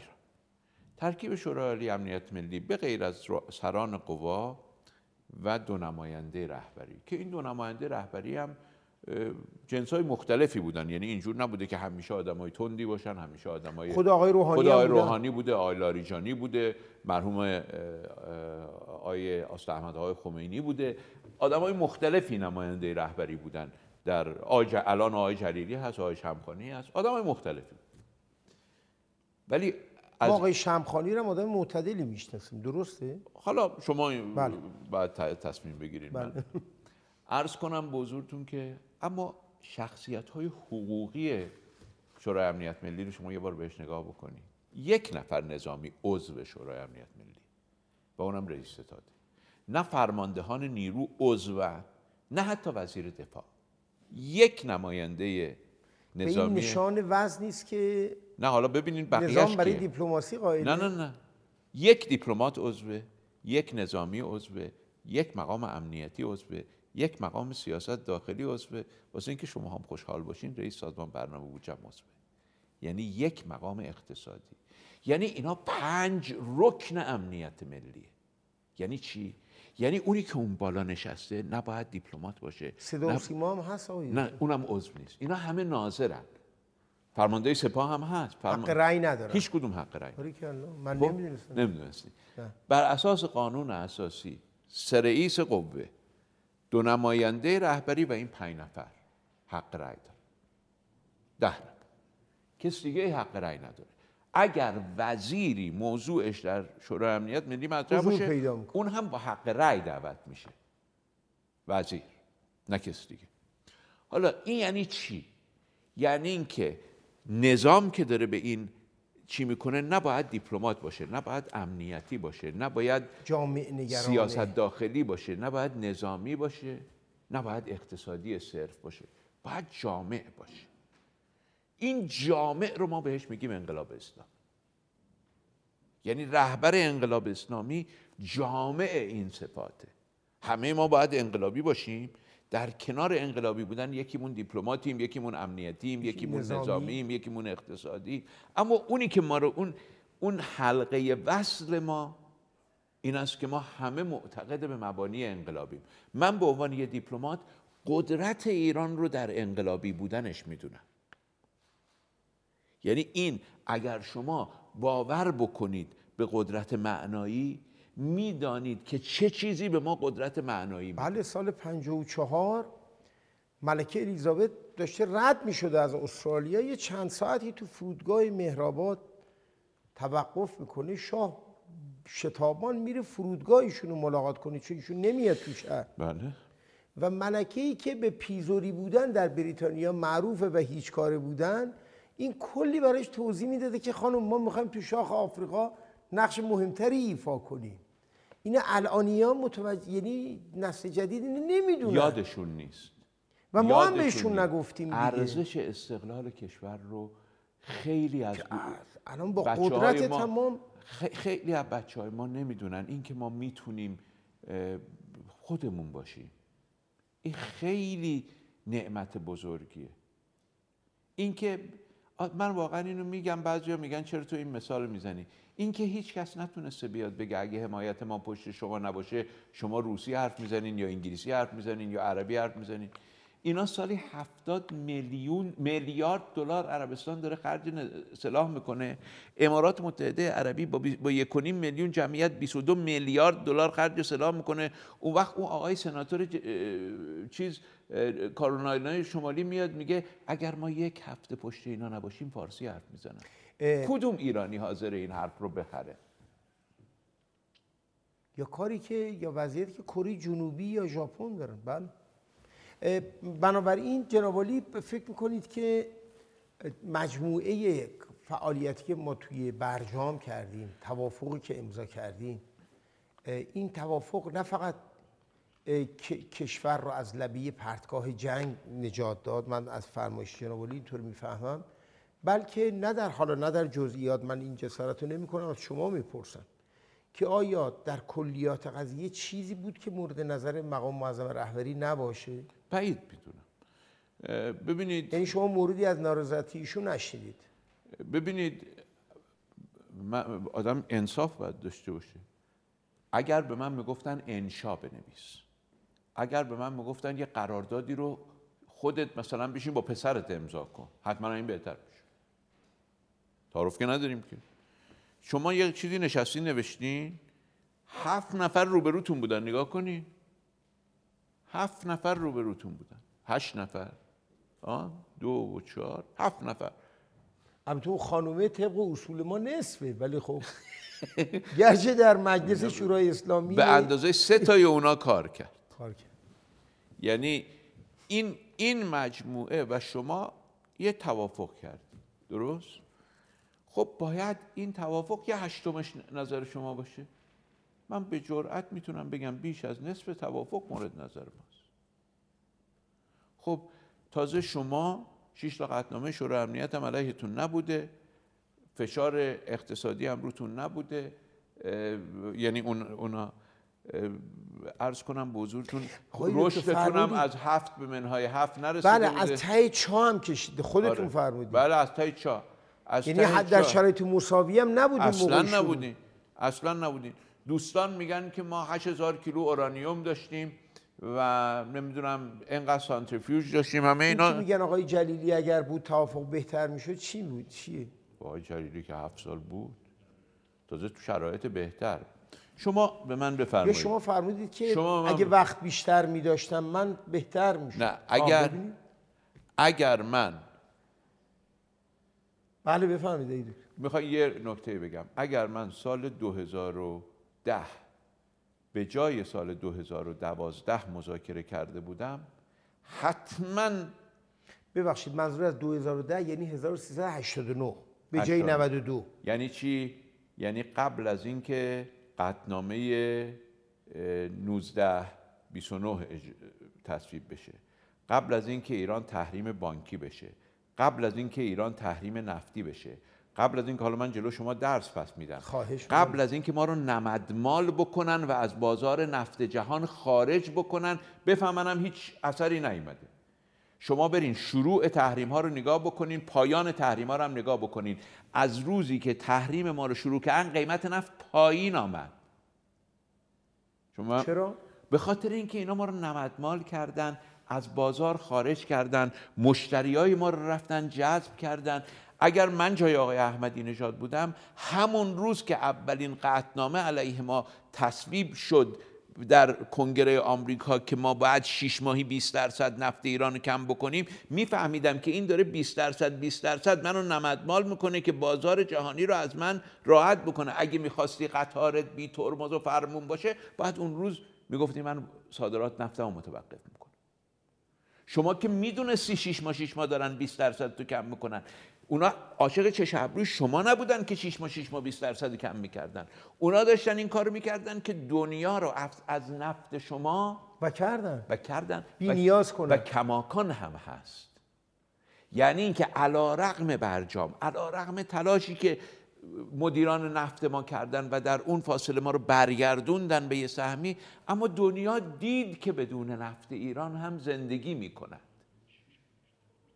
خب؟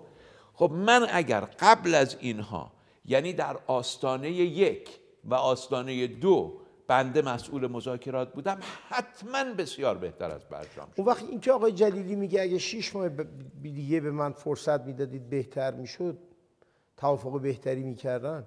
والا من یادم اثبات عدم غیر ممکنه. من چجوری اثبات کنم اینو؟ ایشون می‌خواد چجوری اثبات کنه؟ خب حالا من- که نکرده. حالا که ایشون 6 سال وقت داشته نکرده. من فکر می‌کنم اوش اگه تو اون شی- و من اینو خدمت ایشون میگن گرفته بودم آستانه رو یا اسناد اسناد همش هست آقای دکتر راجبی اسناد حرف خورده. همه اسناد هست اسنادی که فرمودن من نخوندم یه اسناد هست اسناد رو من خیلی هاشو پیشنویس اولشو من نوشتم. من خیلی ایرادا دارم. ولی کسی نمی‌تونه تو موضوع سند نویسی و سند خونی به من ایراد بگیره. زبان انگلیسی. حالا زبان انگلیسی مهم نی. چرا؟ چون چون زبان سند با زبان انگلیسی فرق می‌کنه. وقتی من داشتم رساله دکترام می نوشتم استادم به من گفت به انگلیسی بنویس به یو انی ننویس. زبان یو ان زبان خودشه. زبان سند حقوقی سازمان مللی زبان خودشه. اینم به خاطر اینکه شما از 19 سالگی تو این من از 22 سالگی رفتم سازمان ملل. یعنی من روزی که دانشگاه کلمبیا واسه دکترا پذیرفته شدم بعد از فوق لیسانس که 22 سالم بود رفتم تو سازمان ملل. الان که تقریبا شده 40 سال از اون وقت. الان 61 سالمه. اون وقت من روز بعد از آزادی خرمشهر رفتم توی نمایندگیمون تو سازمان ملل. تا امروز من کارم همین بود هم کار علمیم هم کار دانشگاهیم هم کار درسیم هم کار اداریم. هیچ کار دیگه هم نکردم. حتی یعنی هیچ کار دیگه نکردم. اگه فردا این کارا رو نداشته باشم یا باید برم بساز بفروشی بکنم یا باید برم اسنپ برونم. آقای دکتر ظریف. بعد از اینکه وارد وزارت خارجه شدید و اون قطعنامه و اینا دو ماه بعد شما با آقای جانکری ملاقات داشتید. کمتر. کمتر. این ملاقات ها همه هماهنگ شده برنامه شده. ببینید رفاقت های قبلی شما تاثیر من با آقای؟ کری رفاقت نداشتم. آقای کری رو ندیده بودم تا اون زمان. خب در دوران مدیریت جناب آقای دکتر معذرت می‌خوام نمی‌تونید تصور کنید که اون روزها چقدر التهاب ایجاد می‌شد در بله حتما. حتما. این ملاقات ها ببینید من خب از شاید اوائل سال هفتاد و یک که من اومدم تهران و معاون وزیر خارجه شدم تقریبا حالا یا به صورت مستقیم چون من معاون بین الملل وزارت خارجه بودم و معاون حقوقی یا به صورت غیر مستقیم به خاطر اینکه آمریکا رو خب از بقیه معاونین بیشتر میشناختم کارهای آمریکا رو خیلی هاشو من انجام می‌دادم. خیلی از یعنی تقریبا همه پیامایی که بین ایران و آمریکا از طریق سوئیسی ها رد و بدل می‌شد من نوشتم. لذا میشناختم آمریکایی ها رو. با آقای کری هیچ وقت ملاقات نداشتم. نکته که می‌خواستم بگم اینه. در دوران آقای دکتر جلیلی خب آقای دکتر جلیلی تشریف بردن مذاکرات هسته‌ای خب ایشون دبیر شورای عالی امنیت ملی بودن مسئول پرونده هسته‌ای بودن. روبروی ایشون خانم اشتون میشست و در واقع شش تا مدیر کل. یا حد اکثر معاون وزیر. یعنی مشکل پروتکلی آخرین مشکل ها مشکل این بود که وقتی آقای جلیلی با یه موضوعی موافقت می‌کرد اگر می‌کرد اون شیشتا می‌تونستن بگن رؤسای ما مخالفت کرد. چون معاون وزیره. معاون وزیر مقام سیاسی نیست. من روز اول به خانم اشتون گفتم من به غیر از وزیر با هیچ کی مذاکره نمی‌کنم. این خیلی مهمه بله. گفتم من فقط همسطح خودم مذاکره می‌کنم. حاضرم بیام توی جلسه. جلسه رو افتتاح می‌کنم با شما. من و شما خارج میشیم. معاونین با همدیگه مذاکره می‌کنن همونطور که اونا میرن پلو رئیسشون از رئیسشون تایید بگیرن معاون منم باید بیاد پیش من از من تایید بگیره اینجور نباشه که من بشینم با معاون وزیر مذاکره کنم اون بگه برم, من از وزیرم تایید بگیرم من بگم برم از کی تایید. مذاکره امرواس و ابو موسی اشعری حالا- امرواس داشت اختیار ابو موسی نداشت. من اینو من گفتم من, من انجام نمیدم لذا قرار ما این شد که اولین جلسه در سطح وزرا برگزار بشه. و منم شرکت کنم سایر وزران باشن. از جلسه دوم توافق کردیم که من و خانم اشتون بیایم جلسه رو افتتاح کنیم بعد جلسه رو ترک کنیم. تو ساختمون بمونیم معاونین با هم دیگه مذاکره کنن. هر وقت به ما نیاز داشتن ما بیایم. و در تمام موارد هم مذاکرات اصلی رو خود وزرا اومدن مخصوصا آقای کریم. خب ما رفتیم تو جلسه سالن پشتی شورای امنیت اینم فکر می‌کنم من هنوز چهار هفته نبود وزیر بودم. یعنی سال 92 سال 92 ما 27 شهریور 92 ما 27 مرداد شهریور. آره دیگه شهریور و اوایل مهر چون اجلاس شورا اجلاس مجمع عمومی ساز مجمع شهریور. آخر شهریور اول مهر بله. رفتیم نشستیم تو جلسه. خب من اول صحبت کردم. خب واسه اینا. و من بگم من تو همون جلسه گفتم قطنامه های شورای امنیت ظلمه به ایرانه که وزیر خارجه فرانسه از همون روز عصبانی شد. گفت اومدی تو اینجا تو اتاق مذاکرات شورای امنیت. با پنج تا عضو دائم شورای امنیت میگه قطنامه های شورای امنیت رو قبول نداری؟ گفتم بله که میگم قبول نداری تعارف ندارم با شما. اما ما می‌تونیم زندانی گذشته باشیم می‌تونیم نگاه به آینده داشته باشیم. نگاه من به آینده است. خب جلسه که تموم شد البته قبلش همکارای آقای کری به همکارای من گفته بودن. آقای کری گفت می‌تونیم چند دقیقه هم دیگه رو ببینیم. هم گفتم اشکال نداره. رفتیم اونجا اتاقی چند دقیقه شد 25 دقیقه. من اجازه دیدار با آقای کری رو داشتم. ولی مقام معظم رهبری فکر می‌کردن این دیدار یه دیداره مثلا همینجوری سرپایی ما ده دقیقه وای میسیم با هم دیگه گفتگو می‌کنیم در صورتی که خب این یه خورده طولانی تر شد. شد ولی اجازه. کلیشو داشت بله بی اجازه نبود.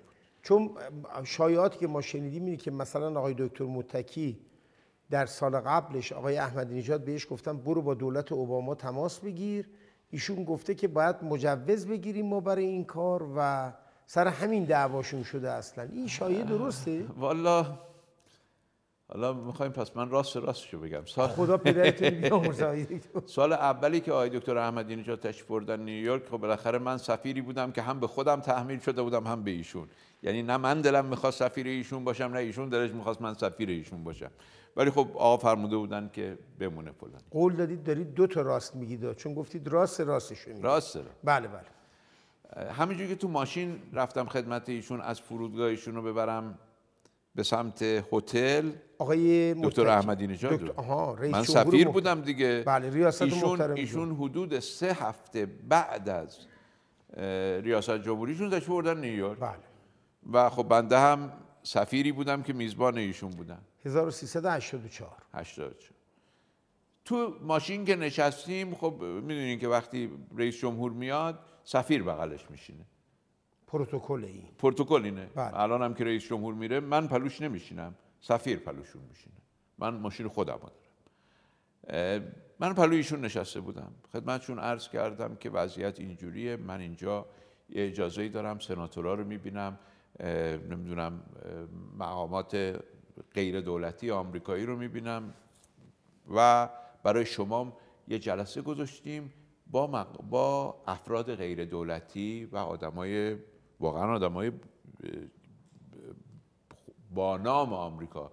چند تا مشاور امنیت ملی سابق. چندین وزیر سابق. قول قرآن با ملع بله. بله بله. اومدن نشستن. آی خدا رحمت کنه وزیر دادگستری که تصادف کردن فوت کردن. بله آقای اسم شریفشون یادم رفته ولی ایشونن پشت سر نشستن. خدمت ایشون تو ماشین اینا رو داشتم عرض می‌کردم. ایشون فرمودن که منم می‌خوام سناتورا رو ببینم. من خدمت ایشون عرض کردم که این شما نمی‌تونید تصمیم این تصمیم باید آقا بگیر. ایشون خیلی بدش اومد. خب می‌دونین که ایشون رفتیم همون شب سر شام چون ایشون غروب بود ما یه جمع ایرانی ها رو دعوت کردیم چون شما که وارد نیویورک میشین از ایران که اومده باشین 8 ساعت و نیم اختلاف ساعت خوابتون می‌بره. واسه اینکه ایشون خوابشون نبره ما یه گروهی از ایرانی ها رو دعوت کردیم. ایشون هم نشست سر میزی که من بودم. رفت با آقای دکتر پروفسور حمید مولانا و که مشاورشون شد یه دوره. بله بله. آقای چیز که همراهشون اومده بود رئیس جبهه پایداری یه آقای حجت الاسلام آقا تهرانی؟ آقا تهرانی. آقای بله. آقا تهرانی. با اینا رفتن معلم اخلاق بله دولت. بله و ایشون چیز بود دیگه در نیویورک؟ ایشون هم آقای کریمی بودن. آقای کریمی بله بله. نشستن و بعدش هم رفتن. بعد از همون جلسه که احتمالا هم محبت هایی که آقای پروفسور مولانا به من داشت خیلی هم من بدش میومد و صحبت که آقای آقا تهرانی کرده بود و حرفایی که آقای جلیلی زده بود و اینا چون آقای جلیلی هم همراهشون بود. رفتن به آقای متکی آقای لاریجانی گفتن این بابا رو همین امرو بردارین. یکی از همکاران من تو نمایندگیرم که دانشجوی امام صادق بود فارغ التحصیل امام صادق بود و رفیق آقای جلیلی بود. همین هم بذارین الان مسئول نمایندگی. لذا گرایش آقای دکتر احمدی نژاد به گفتگو با آمریکایی ها در همون همون. سفر اولشون. این خیلی نک... یعنی شاید بار اوله که مطرح میشه. چون آقای احمدی نژاد با شعار مرگ بر آمریکا و مرگ بر اسرائیل وارد اه، انتخابات اون شعار بود دیگه. بله. الان هم که دارن میگن دیگه. پس الان یوم تبل سرائر یه خورده شروع شده. بله، الان بله، خودشون میگن من از اولم می‌خواستم رابطه با آمریکا برقرار کنم. راست میگن ولی خب چرا با اون حرفا؟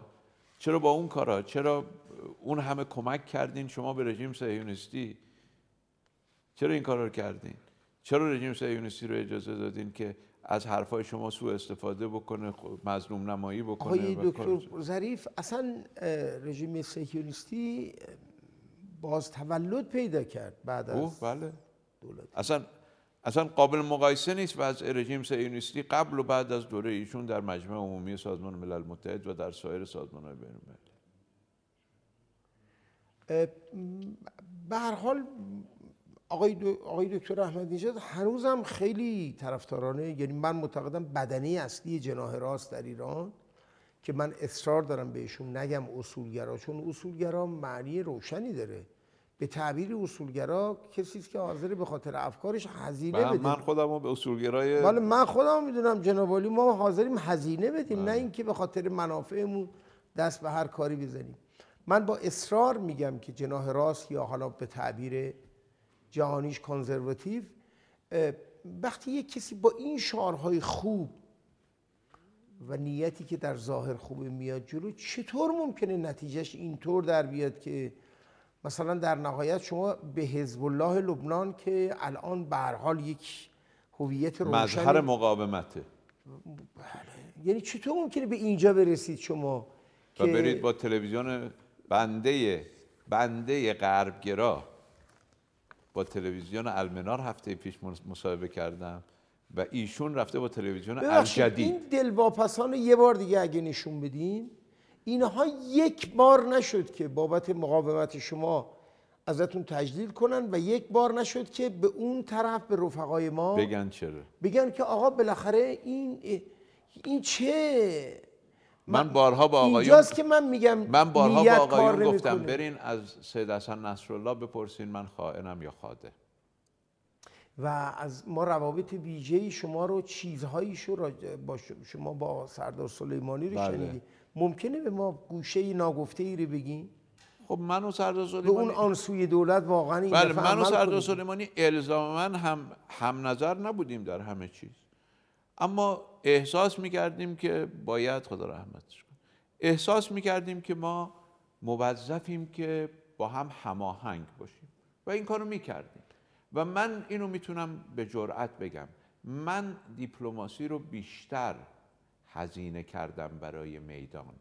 تا, تا میدان برای تا دیپلماسی. میدان برای دیپلماسی هزینه شده باشه. این نکته خیلی مهمه. یعنی میشه یه خود توضیح بدین حالا دیگه در همین حد تاریخ بعدها خواهد قبل از. تنفسمون سوال آخره وگرنه آقای دکتر من از لج اینکه شما جواب درست ندین ادامه میدم. بذارین بریم یه نفسی بکشیم نه نمازی من برای بخونیم. تاریخ می‌خوام اینو که- من این رو به, به جرأت می‌تونم بگم که تقریبا در طول کار من هیچ زمان من نتوانستم نه اینکه نخواستم نتوانستم به فرمانده میدان بگم این کارو بکن من در دیپلماسی نیاز دارم. ولی بسیاری اوقات یعنی خون فرزندان ایران رو در واقع به معرض خطر بندازید که خودتون پیش برید. نه حالا یا نندازید. مثلا فعلا فلان عملیات رو انجام ندید تا من بتونم کارم رو انجام بدم. اما با تقریبا هر بار که من برای مذاکره رفتم این شهید سلیمانی بود که می‌گفت من می‌خوام تو این موفق بشی. نه این این خاصیت رو بگیری این نکته رو بگیری. تو مذاکرات و من حاضرم این کار رو انجام بدم یا ندم؟ نه. به خاطرش. او قسمتش نبود. او قسمتش نبود. می‌گفت تو میری با لاوروف مذاکره می‌کنی ازش یک دو سه چهار بخوا یعنی دیپلماسی هزینه این بشه که شما مثلا در حلب می‌خواین این کارو بکنین یا در ادلب می‌خواین مثلا شیعه اینا اهداف مقدسی بود من نمیگم اهداف بدی بود. مثلا تو که میری با لاوروف مذاکره می‌کنی فشار بیار که مثلا فوا و کفریا رو باید ما آزاد کنیم. در سوریه. در سوریه. در برابر مثلا آزاد شدن غیر نظامی های حلب. اینجور چیزا یعنی من می‌رفتم برای موفقیت کار میدانی مذاکره می‌کردم. اما اینکه مثلا من بگم به ایشون که شما مثلا فرض کنید از هواپیمای ایران ایر در خط تهران سوریه استفاده نکن. ایشون زیر بار نمیره. لذا دیپلماسی هزینه میدان شد ولی هیچ وقت میدان هزینه دیپلماسی اگر اجازه بدید این بحث رو دنبالش شاید پی می‌گیریم. ما آقای دکتر و هیچ وقت هم منتشر نمی‌کنین این تیکه رو. دیگه به تصمیم جنابالی و آقای دکتر آشنا و مسئولین محترم برمیگه من از بینندگان محترم تشکر می‌کنم. یه تنفس کوتاه خواهیم داشت و مجددا انشاءالله در خدمتتون خواهیم بود. ممنونم آقای, آقای دکتر. بینندگان محترم مجددا سلام عرض می‌کنم. قسمت دوم گفتگو با جناب آقای دکتر ظریف وزیر خارجه دولت آقای روحانی رو بعد از یک تنفس کوتاه پی می‌گیریم. آقای دکتر اگر خاطرتون باشه با شهید سلیمانی بحث رو به پایان بردیم. جناب نکته خیلی مهمی و همنام اسم بزرگوارتون ظریفی رو مطرح کردیم و اونی که همیشه دیپلماسی برای میدان خرج کرد نه بالعکس. این حرف خیلی مهمیه. چه چه چیزی رو نشون میده؟ ما مگه در اصول دیپلماسی یا کشورداری یاد نگرفتیم یا نخوندیم یا قبول نداریم که در میدان عمل حرکتی نمیفته مگر با هدف پیشبرد امور دیپلماتیک؟ چرا در ایران برعکس بوده؟ من از چرچیل خوندم که می‌گفت جنگ مهمتر از اونه که بسپولیمش دست نظامی ها ارز کنم به حضورتون که نکته مهم اینه که حتما دستاوردهای جنگ باید در صحنه دیپلماتیک نقد بشه, نقد بشه. و این حرف درستیه. و خب ما یک نبردی داشتیم برای مبارزه با داعش و این نبرد می‌تونست هزینه های داشته باشه هزینه های اقتصادی هزینه های جانی و می‌تونست منافع دیپلماتیک هم داشته باشه. اون که من گفتم میدان هزینه دیپلماسی بشه یعنی شما اقدامی رو در میدان بکنید که دیپلمات ها بتونن از اون استفاده بکنن. ما اگر در میدان جنگ اقدامی کردیم که مثلا برای رفع تحریم ها می‌شد استفاده کرد یا اقدامی از اقدامی خودداری کردیم که برای رفع تحریم ها می‌شد استفاده کرد برای کاهش تحریم ها می‌شد استفاده کرد خب اون وقت بود که می‌گفتیم شما از میدان هزینه کردید برای دیپلماسی. در ولی این کار نکردید. هیچ وقت این کار صورت نگرفته. ما بسیاری از هزینه های دیپلماتیک که دادیم به خاطر این بود که برای ما میدان اولویت داشت. برای شخص جنابالی یا برای کل نظام؟ برای نظام. و حتما این رابطه دو سویه نبوده مورد تایید شما نیست. نبودن دو سویه نبودنش خب طبیعیه که مثلا در مورد داعش گفته میشه که ما برای حفظ اسد رفتیم توی سوریه و برای حالا ببینید نظر خود شما چی؟ من در شکلی سیاست مداخله ایران در سوریه حضور نداشتم. زمانی این سیاست شکل گرفت که من در دولت نبودم و در واقع در دوران بازنشستگی من سال 89 بله. و لذا من از جزئیات دلایلی که به این تصمیم منجر شد آگاهی ندارم و درست هم نیست کسی که من به عنوان کسی که همیشه داخل سیستم تصمیم گیری بودم می‌دونم که کسانی که داخل سیستم تصمیم گیری نیستن به اندازه کافی اطلاعات ندارن که بتونن در مورد صحت بعدش چی آقای بعدش من اینو می‌تونم بگم که ما در واقع بسیار هزینه کردیم از اونچه که می‌تونستیم در برجام به دست بیاریم بعد از برجام به دست بیاریم. یعنی بیش از حد لازم. بله. برای اینکه کار میدانیمون رو پیش ببریم.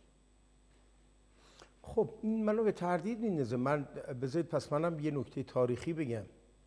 من یادمه که آقای هاشمی هم با خود اسد میانه نداشت. یعنی می‌گفت ضرورتی نداره ما برای یک شخص یا یک خانواده اینقدر هزینه کنیم. ما می‌تونیم کل ساختار رو حفظ کنیم و تن بدیم اصلا من بحثم راجع به آقای اسد متوجهم فرمایشتون رو. من میگم چون ببینید یه جایی جنابالی فرموده بود که من در سیاست منطقه ایران هیچ دخالتی ندارم. نه نگفتم هیچ دخالتی ندارم. گفتم دخالت من نه بازم اینم نگفتم. سوال کردن به از صفر تا صد سیاست خارجی چقدرش دست تو؟ گفتم صفر. اینم درسته به خاطر اینکه سیاست خارجی در یک روندی ساخته میشه. شما قسمتی از این ساخت به اصطلاح تصمیم گیری و تصمیم سازی هستین. دست شما نیست. دست من اینه که من الان اراده بکنم که فردا این کار صورت بگیره در سیاست خارجی. خب انجام نمیشه. مگر اینکه مثلا کشورهای دیگه چطور مثلا تقریبا همه جا همینجوره. طبیعی هم هست همینجور باشه. اما من همزمان هم میگم هیچ سیاستی نباید صفر تا صدش دست یه نفر باشه. سیاست میدان هم باید تابع استراتژی کشور باشه. در مورد منطقه مشخصا چی بوده نبوده اینطور. یعنی سیاست میدان تعیین کرده که سیاست کشور چی باشه. آقای دکتر بیشتر سفرهای ما در منطقه مردان بسیار محترمی هم هستن. من جا داره که از شهید رکنابادی یاد کنم که به نظر من من حدسم نگرانیم اینه که اون فاجعه منا برای کشتن ایشون اصلا درست شده بود و طراحی شد. من, من این حدس رو داشتم نه من فکر نمی کنم من, من این چون من معتقدم تا وقتی که با دلایل انسانی میشه یه قضیه‌ای رو توضیح داد نیاز به توری بله توطئه به هر حال من فکر می‌کنم یا دزدیدنش بردنش یا شهیدش کردن یه, نق... این نقطه حالا بعدها معلوم خواهد شد. ولی بیشتر سفرهای منطقه ما مردان امنیتی هستن با همه احترامی که قائلیم برای بیشتر سفرهای ما بیشتر در ساختار وزارت امور خارجه ما ساختار امنیتی آیا همه علت... جای دنیا اینطوریه علت... نه نه نه. علتش اینه که وزارت امور خارجه ما از وقتی چشم باز کرده بعد از انقلاب مواجه با مسائل امنیتی بوده. یعنی بحران هایی که ما داشتیم و دستور کاری که برای وزارت خارجه تعیین شده از ابتدای انقلاب دستور کار سیاسی امنیتی بوده. هیچگاه دستور کار اقتصادی واسه وزارت خارجه تعیین نشد و برای همین هم در ابتدای کار وزارت خارجه در دهه هفتاد شمسی اصلا معاونت اقتصادی وزارت خارجه رو تعطیل کردن و به جاش معاونت های منطقه‌ای درست کردن که گرایش اونها هم بیشتر سیاسی امنیتی بود. آقای دکتر من یه خورده به نظرم می‌رسه که حضرت علی دارید سعی می‌کنید امر واقع رو تئوریزه کنید. حالا من امر واقع رو دارم تبیین می‌کنم تئوریزه نمی‌کنم. بله یا تبیینش کنید. ولی ببینید من یادم میاد که آقای اکبر هاشمی رفسنجانی مرحوم هاشمی هر وقت اراده می‌کرد روابط ایران و عربستانی رو که از زمان تشکیل عربستان و قبل از تشکیل عربستان از طریق دولت عثمانی ما این داستان رو داشتیم تو منطقه. این مسئله تاریخی ماست که منطقه رو روابط بین المللی ما اثر گذاشته این اثر تعیین کننده بوده. و روابط بین المللی ما رو منطقه. باز یعنی اهمیت منطقه بیش از وزن واقعیش بوده. ببینید یعنی من... وقتی ما عرب با عربستان مسئله داشتیم عربستان بیش از وزن واقعیش تونسته جهان غرب رو علیه ایران بشونه من توضیح بدم من چجوری می‌بینم؟ ببینید ایران یک کشوری هم از نظر جغرافیا هم از نظر منابع هم از نظر جمعیت از مجموعه نظرات یک تفوقی نسبت به منطقه داره. طبیعی است که کشورهای دیگه منطقه هم نسبت به ایران نگرانی داشته باشن هم حسادت داشته باشن. هر دوی اینها وجود داره. در زمان شاه ایران و کشورهای منطقه جزء یک تریبیوت بودن یا جزء یک درخت بودن. هیچ وقت هم روابطشون حسنه نبود. حسنه نبود. اما به عنوان شاخه های رقیب یک درخت با همدیگه تعامل می‌کرد در نهایت به همون درخت ختم می‌شدن. بعد از انقلاب این درخته شکسته. یعنی ایران خودش رو جدا کرده. بنابراین اتفاقاتی که افتاده اتفاقات غیر طبیعی نیست. باید تو منطقه نگرانی باشه. اون چه که غیر طبیعیه اینه که کشورهای منطقه ما احساس کردن که امنیت رو می‌تونن کماکان از بیرون منطقه بخرن گذشتهش فرق کرده. این منطقه با گذشته که همش شاخه های یک درخت بود الان فرق کرده. الان باید یه نظم متفاوتی واسه منطقه بله ولی من فکر می‌کنم ممکنه که به نظر برسه که به هر حال حضرت علی هیچ مسئولیتی برای طرف ایرانی قائل نیستی. نه حتما قائلم. نه نه اصلا اینطور نیست. من اینجوری نگاه می‌کنم به مسئله که آقای هاشمی با امیر عبدالله یه رابطه شخصی به هم زده بود. و این مسائل رو تخفیف می‌داد. من می‌فهمم مسائل ژئوپلیتیک و استراتژیک رو نمیشه با یه تلفن یا رفاقت حل کرد. ولی همونطور که همون کاری که شما در برجام کردید ما تو مسائل منطقه می‌تونستیم بکنیم. یعنی اشغال مثلا یه سوال. حمله به سفارت عربستان به نظر شما غیر مسئولانه نبود؟ حمله به سفارت عربستان به نظر من خیانت بود. خدا خیرتون بده. من من سوالم همینه. یعنی بیشتر مردم میگن خب که چرا چرا این حمله شکل گرفت؟ بعد من اعتقاد دارم واسه همینه دارم عرض می‌کنم. میفرمایید. از روزی که برجام امضا که نشد از روزی که برجام نهایی شد یعنی از چهارده ژوئیه 2015 یا 1394 مرداد 94 23 تیر 94 بله. تا روزی که برجام اجرایی شد یعنی 16 ژانویه 2016 یا 26 دی 94 حدود 6 ماهه. 6 ماه. شما فقط کافیه اتفاقاتی که در این شش ماه افتاده یه مرور بکنید. فقط کافیه مرور بکنید. آخرینش حمله به سفارت سعودی و گرفتن دو کشتی آمریکایی بود. ولی اولینش اونا نبود. اولینش سفر سردار سلیمانی به مسکو بود. اون سفر تحت کنترل شما نبود؟ خیر. اون سفر به اراده روسیه شکل گرفت. خب نه به اراده, اراده روسیه نباید از طریق وزارت خارجه وقتی که اراده روسیه بر این است که دستاورد وزارت خارجه رو نابود بکنه حتما از طریق وزارت خارجه عمل نمی‌کنه. حرف بسیار سنگینی می‌زنه حرف بسیار سنگینی می‌زنه. یعنی می فرمای شما اینه که اراده روسیه که ضد منافع جمهوری اسلامی ایران بود که شما متجلی تجلی دهندش بودید تونست سردار سلیمانی رو بکشونه به سردار سلیمانی چندین خیلی حرف ببینید من وقتی بحث این می‌کنم که شورای چون من بحث شما این رو که می‌کنم که شورای امنیت ملی پنج عضو رای دهنده داره به غیر از سران قوا و این پنج عضو هر کدوم نماینده یک جا هستن. ارزم اینه که هیچ کدام از این نکات نباید تعیین کننده باشه. سردار سلیمانی در شرایط بسیار بد سوریه یعنی در ماهای دی و بهمن سال 93 درخواست سفر به مسکو کرد که آقای پوتین رو قانع کنه که جدیتر حضور پیدا کنند در همون زمان در سفر آقای لاوروف به ایران در حضور من من ملاقاتی رو درست کردم که آقای سلیمانی با آقای لاوروف ملاقات مفصلی داشت.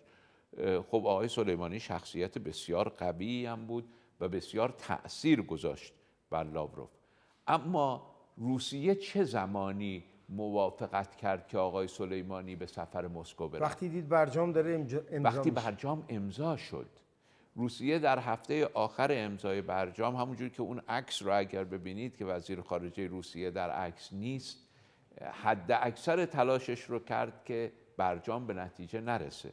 این حرفا رو حتما نمی‌تونید هیچ وقت منتشر کنید. خیلی حرفای مهمیه. بله.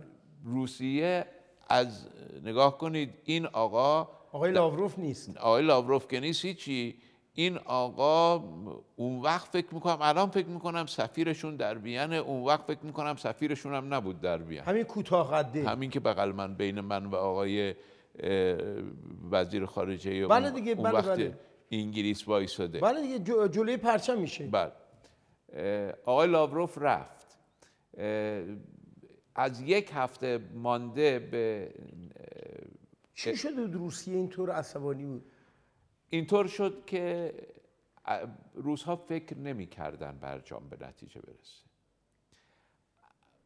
یه اقدامی کردن در مورد غنیسازی. ما گفتیم ما غنیسازی رو برای نتنز رو برای بوشهر آمریکایی ها در ژنو پذیرفتن که غنیسازی مطابق با نیازهای ایران. ما خب مشخص بود اصلا نتنز برای 54 هزار سانتریفیوژ IR یک درست شده بود یا P یک. SWU ی P یک سه بود. 54 هزار تاش 160 هزار SWU 170 هزار SWU تولید می‌کرد که معادل یک سال استفاده بوشهره در سال. در سال. یعنی نتنز فقط می‌تونست کل بوشهر رو بده. اونم با P یک. با آیار یک نتنز هم نمی‌تونست بوشهر رو بده چون آیار یک سوش یک بود. اما به هر حال نتنز برای بوشهر ساخته شده بود. خب ما گفتیم قنی وقتی آمریک با آمریکایی ها توافق کردیم که قنیسازی برای مصرف گفتیم خب میگیم بوشهر. روسیه اولین ضربه ای که زد به مذاکرات برجام این بود که گفت من بوشهر رو مادام العمر میدم. ما گفتیم در مذاکره که خب بوشهر رو روسا لطف می‌کنن مادام العمر میدن. اما ما نمی‌خوایم همیشه متکیه به خارج باشیم. روسیه اومد ضربه دوم رو به ما زد و گفت من هیچ وقت اجازه نمیدم شما از سوخت خودتون برای بوشهر استفاده کنید. license نمیدم به سوختتون. طبق قرارداد بوشهر این اجازه. رو دارن؟ ده سال. نه همیشه. به هر حال این روند ادامه فکر نمی کردن. ببینید روسیه پس مقاومت ها بیش از اونی بوده که ما فکر می‌کردیم. یا مردم فکر می‌کردن. حالا من از طرفداران جدی رابطه با روسیه و چین هستم.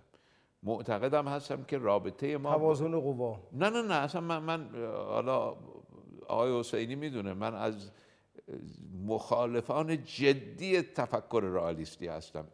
هیچ ارادتی نه با آقای مورگنتا دارم نه با آقای کنت والت دارم نه به دیگر رئالیستا و همیشه هم در طول زندگی دانشجویی و علمی و سیاسیم جلو این تفکر ایستادم. دلیلم دارم براش. هم دلیل تئوریک هم دلیل عملی. اما معتقدم روسیه همسایه ماست. ارتباط با روسیه مهمه. چین کشوریه که در حال برآمدن در سالهای آینده میشه قدرت اول و لذا معتقدم به این. اما معتقدم رابطه ما باید با کشورها با چشم باز باشه. روسیه به نفعش هست که در روابط ما و غرب بحران نباشه. اما به نفعش نیست که روابط ما و غرب عادی سازی بشه. چرا که اگر روابط ما و غرب عادی سازی بشه روسیه دو ضرر می‌بینه. یک اینکه اولویت آمریکا و غرب. اگر آقای ترامپ اولویتش ایران نشده بود اولویتش چین و روسیه بود. وقتی ایران میاد اولویت میشه اولویت های دیگه میره به مراحل بعدی. یک دوم اگر ما نیازمند روسیه و چین باشیم برای به خاطر دشمنی با غرب اولا که اونها هیچ وقت مجبور نیستن با کسی رقابت بکنن. ثانیا همواره می‌توانن از ما بیشترین منافع رو ببرن. بازم من تکرار می‌کنم. واسه اینکه یه وقت یه جایشو نبرن. من اعتقاد ببخشید منظورتون یه جای فیلم دیگه. فیلم. ما راجع به شکنجهگران صحبت نمی کنیم اصلا بریدن ما فقط در حد فیلم قبول داریم. بله، بله. به جز اون اصلا ما که شعنمون عجل از بریدن. بله ببخشید. عرض بنده اینه. ما باید با چین و روسیه رابطه داشته باشیم کما اینکه باید با غرب رابطه داشته باشیم کما اینکه باید با آمریکا تنش نداشته باشیم. من کلماتمو با دقت انتخاب می‌کنم. و اینا مبنای تئوریک داره. همه عرایز بنده فقط عملگرایانه نیست مبنای تئوریک داره. خب روزها فکر نمی‌کردن برجام به نتیجه برسه. در هفته های آخر که دیدن برجام داره به نتیجه می‌رسه شروع کردن پیشنهادهای جدید دادن. آقای مثلا یک ده میلیون به آرایتون اضافه میشه. در نه اینو من نخواهم گذاشت. شما پخش کنین که من رأی بگیرم. در هفته های آخر این برجامی که آقای توکلی میگه من نخوندم ما دیدیم ما با آمریکایی‌ها در مورد همین این مکانیزم بازگشت که اونا بهش میگن به غلط اسنپ بک و ما هم باور می‌کنیم ما با اینا به یک عباراتی رسیده بودیم. آقای کری اومد و به همکاران من یک عبارت جدیدی رو نشون داد. او این اجلاس شانگهای. بله بله. عبارت جدید که هنوز نذاشتن ما عضوش بشیم. علتش هم- ناظر هستیم. علتش هم اینه که اینها ملاحظات ژئو استراتژیک برای شانگهای اونچنان ندارن. ملاحظاتشون چیز دیگه است. علیرغم اینکه شانگهای یک کانتر الاینسه یک ضد ا- ائتلافه حالا بر- برگردم من به حرف خودم یه عکسایی نشون میدین منو. بله بله. دو هوایی می‌کنه. بله. عرض کنم به خدمتتون که راجب نقش روسیه و اینکه اراده ای نداشت برای اراده نداشت. ها راجع به اسنپ بک اسنپ بازگشت. ما با یه متنی رسیده بودیم. آقای یا هیئت آمریکایی یه متنی رو دادن به همکاران من گفتن این متن رو روسیه و فرانسه توافق کردن ما باهاش موافقیم خب همکاران من بنزه من سابقه سازمان مللی نداشتن دیده بودن متن بدی نیست اووردن واسه من. من متن رو نگاه کردم بهشون گفتم این خطرناکترین متن ممکنه گفتن چرا؟ گفتم به خاطر اینکه بر اساس این متن ما هر شیش ماه یه بار باید بریم از شورای امنیت مجوز بگیریم. رأی بگیریم که برجام ادامه داشته باشه. یعنی ال- روسیه پیشنهاد کرده پیشنهاد روسیه و فرانسه. حالا آقای دکتر اگه این دوستان ما عکس رو نشون بدم اون عکس رو برگردیم عکسایی که هر رهبری هر وزیر- وزیر خارجه پای پرچم خودش ایستاده حالا بذار من اینو بگم. بله بله. اینو بفهمید چون من می‌خوام راجع به تک تک اینا سوال کنم بعد. حالا میگم واسهتون. غیر از اون ضعیفه البته. نه بله. اون- اون اون ضع- ضعیفه خیلی هم قویه بود. بله. یعنی من به ایشون گفتم اونی که بهش گفتم هرگز ایرانی رو تهدید نکن به ایشون بله، بله، بله. بله، سر, دقیق بودم. سر دعوام با او آقا با آقای لاوروف. نه بغلی. با وزیر خارجه انگلیس در مورد منطقه و در مورد موشک. و در مورد سلاح ایران. بله. که من به ایشون گفتم هرگز ایرانی رو تهدید نکن. چون گفت اگه توافق نداشته باشیم دیگه مذاکره تمومه. گفتم خب من تهدید می‌کنی مذاکره تموم. هیچ وقت ایرانی رو تهدید نکن. پاشیم بریم. این اصلا دعوا سر این بود. ایشون هم تازه اومده بود نمی‌دونست با چه کوفتی طرف و گرفتار میشه.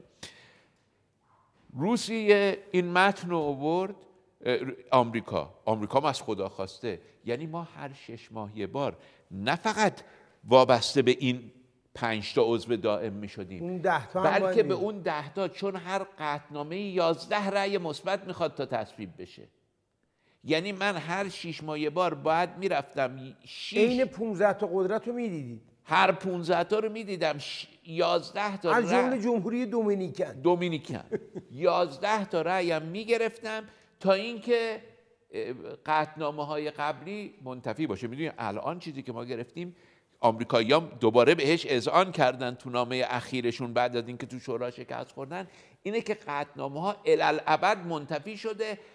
اگر یه اتفاقاتی بیفته یک روندی رو طی کنن می‌تونن برش گردونن. اینجوری این نبود. قطعنامه ها شیش ماه شیش ماه منتفی می‌شد. این متن رو روسیه و فرانسه نوشته بودن چرا روسیه منافعش اینطور بود؟ منافع ببینید خب. روس ها وقتی دیدن ما داریم به توافق می‌رسیم یعنی از تمام اون موانع گذشتیم شروع کردن به ایجاد مانع. یعنی در سه ماهه اول سال 1394 روسیه تبدیل شد از کمک کنند در سه ماهه اول مذاکرات این کارو کرد که مانع این بشه که ما بتونیم غنیسازی رو بگیریم. با اینکه می‌گفت اصلا هدفش این نبود که غنیسازی رو نگیریم. ما هدفش این بود که توافق نشه. در سه ماهه آخر هم وقتی دید داره توافق میشه تمام قد اومد میدون. تمام قد اومد میدون تا روز آخر. شب آخر قبل از تظاهرات که واسه اینکه این عکس رو متوجه بشین چیه؟ شب آخر قبل از توافق میگم تظاهرات. منو بردی توی حال و هوای دهه هفتاد میلادی. شب آخر من نشسته بودم تو رستوران دعوا سر می‌دونی که ما تعداد زیادی از افرادمون تو قطنامه های قبلی تحریم شده بودن. و ما می‌خواستیم اینا رو هرچی بیشتر می‌تونیم در بیاریم. خب بعضیاشون تحریم تسلیحاتی بودن بعضیاشون تحریم موشکی بودن. تحریم های هسته ای رو توافق کردن همه رو در بیارن. خیلی جالبه شما بدونید قطنامه به بهانه هسته ای رفته بود زمان آقای جلیلی. ولی موضوع موشکی موضوع تسلیحاتی به هسته ربطی نداره. اضافه شده بود. اگر ادامه پیدا می‌کرد آقای جلیلی که شیش ماه دیگه می‌خواست به توافق برسه من به شما اطمینان میدم که حقوق بشرم بهش اضافه کرده بود. یعنی این توافق آقای جلیلی از همون از غذا سرکنگبین صفرا فزوده یعنی روغن بادام گرمی می روغن بادام خشکی می فزود از حلیله قبض شد اطلاق رفت. آب آتش را مدد شد همچون نفت. آقای دکتر. خب حالا بله. آقای لاوروف شب قبلش ما داشتیم هی چانه می‌زدیم. من مجوز داشتم. رفتم تو جل... یکی اومد گفت آقای کری گفته دیگه من بیش از این نمی‌تونم موافقت کنم. من تو رستوران نشسته بودم داشتم شام میخوردم با بچه ها گفتم خب من میام الان اتاق آقای کری. رفتیم دیدیم ای دل غافل آقای لاوروف نشسته آقای کری نشسته خانم موگرینی هم نشسته. آقای لاوروف اومده اونجا که باید جلسه رو متوقف کنیم حالا از اون طرف هم کنگره آمریکا گفته اگر تا این تاریخ به نتیجه نرسین من تحریم هایی که دیگه رئیس جمهور اجازه نداره برگردونه تصویب خواهم تصویب خواهم رفتم اونجا کری به من گفتش که ببخشید از نظر دیپلماتیک می‌پرسم. شما مثلا سرزده رفتید نه دیگه با چون چون همکارش اومده بود من پا شدم رفتم یعنی اونا ابایی نداشتن که آقای لاوروف و آقای کری در حال مذاکره راجع ایران رو با شما برید تو. حالا دیگه ابا داشتن یا نداشتن دیگه وقتی من آقای دکتر نوشتید اینا رو اتاق آقای کری نه هنوز. اتاق آقای کری نزدیک رستوران بود. بله. پا شدیم من من پا شدم رفتم به سم گفتم میام خودم دیگه بریم با خودش صحبت کنیم. نگفت به من کسی پلوشه. من رفتم و معلوم شد که آقای لاوروف رفته کری و موگرینی رو صدا کرده گفته که من باید پاشم برم دیگه. من دیگه الان نمی‌تونم میرم پنجشنبه برمیگردم. یعنی چهار روز این وسط و خیلی هم کار مهمی داشت نهار داشت فرداش با آقای اسلام کریموف. رئیس جمهور قرقیزستان ازبکستان. ازبکستان بله. من رفتم اونجا بود دیدم اینا نشستن و کری به من گفتش که خب چی میگی؟ گفتم من واسه این قابل قبول نیست. و من این تعدادی که تو میگی من نمی‌تونم بپذیرم. لابروف گفتش که خب پس تو که دستورالعمل نداری. پس ما بریم تا تو بری دستورالعمل تو بگیری. گفتم به تو هیچ ربطی نداره. با همین لحن. یعنی یک لحن احم... بسیار بیادبانه. غیر دیپلماتیک. خیلی غیر. من آخه با لاوروف از سال 1994 رفیقی که اون موقع که اونم سفیر, بود. بود. آره. اون وقت من معاون بین الملل بودم اونا هم معمولا سفراشون رو می‌کنن وزیر خارجه. آره. بله. البته ما سفیرمون رو بیکار کردیم. بهش گفتم یعنی یک عبارت بیادبی هم به کار بردم. فقط none of your business که به تو ربطی نداره به کار you bastard هم اضافه کردی نه یه, یه چیزی بین business و none of your اضافه کردم که هم حدودا بود بله ولی بله. خب اصلا قابل ذکر نیست. اگه تو آمریکا حداقل از طرف جناب بله من می‌تونم بگم. نه شما بله. خلاصه. اینجا جنگ شد آقا خانم شرمن من تنها رفته بودم ولی اونا همشون با مشاورینشون بودن. معاون کری. معاون کری. گفت ما بریم بیرون خود فقط رؤسا بمونن من گفتم به تو چه ربطی داره که من instruction دارم دستور عمل دارم یا ندارم؟ او به من ربط داره. من هر وقت صلاح دونستم دستور عملمو می‌گیرم. الانم من اجازه ندارم اینو بپذیرم. گفت داری وقت منو تلف می‌کنی. گفتم چی دارم وقت تو رو تلف می‌کنم؟ شما اون چی که من می‌خوام به هم بدید من همینجا میرم دستور عملمو می‌گیرم. کری اینجا به حمایت از من در اومد. گفت جواد تا حالا حرفی نزده که اجرا نکرده باشه. لذا بعد من با فاصله چند دقیقه از آقای کری 7 نفر دیگر رو از لیست خارج کردم با فشاری که اووردم با همون اون فوش و فوشکاری و بعدم رفتم تو اتاقم من دستور عمل داشتم. اومدم و گفتم خیلی خوب قبوله. اینا من... اینا هیچ کدوم منتشر نشده تا الان این نه بحث اینا هیچ که منتشر آقای لاوروف گفته بود من فردا با چیز کریموف. با کریموف نهار دارم. اومد حالا من نمی‌دونم دوستان عکسشو دارن یا نه. رفتیم سر یک میز نشستیم همگی و در اون میز اون میزیه که آقای کری توش خاطره جنگ ویتنام رو تعریف کرد و گریه کرد خودش. سر میز نهایی کردن برجام همون میزی که این امضاها رو کردن. امضام نیست اینا یادگاریه. یعنی هر کس واسه اینکه توی سوابق خودش داشته باشه یه نسخه در آورد امضا گرفت. بعد آقای عراقچی و روانچی هم گفتن ما هم یه نسخه می‌خوایم که من به فارسی واسه اونا نوشتم. تقدیم به عباس آقا و مجید آقای عزیز. لذا اصلا امضا نیست. اونا نسخه یادگاری. اونجا این کار کردیم. جلسه تمام شد. یه عکس جمعی تو اون جلسه داریم. یه عکس جمعی بعدش داریم. بعد دیگه می‌رفتیم تو سالن اصلی که اون عکس رو دیدیم. آقای لاوروف چون گفته بود من با کریموف نهار دارم درسته که به نهار نمی‌رسید به شام دیر وقت می‌رسید ولی پاشد رفت. یعنی ما این شرایط رو داشتیم. خب ببخشید آقای سلیمانی برگردیم به اصل قصه این این قصه تا اینجاش که واقعا و وقتی آقای لابروف برگشت مسکو مورد حمله روزنامه های روسی قرار گرفت که چرا شما اجازه دادید این توافق منعقد بشه و ایران بغلطه تو توی دامن غرب. خب آقای سلیمانی در ماه بهمن درخواست سفر به روسیه کرده بود. در ماه تیر بعد از اینکه اوضاع سوریه من اینو از وزیر خارجه کنونی سوریه که قائم مقام بود تا چند وقت پیش در یه بار که اومد پیشواز من در فرودگاه سوال کردم. گفتم شما در تیر ماه و مرداد ماه 94 آیا هنوز شرایطتون شکننده بود؟ گفت نه ما عبور کرده بودیم. یعنی روزها. بعد از اینکه اون نیاز ما مرتفع شده بود آقای سلیمانی رو دعوت کردن به مسکو با این هدف ما ادعا می‌کنیم که آقای سلیمانی اونجا آقای پوتین رو راضی کرد.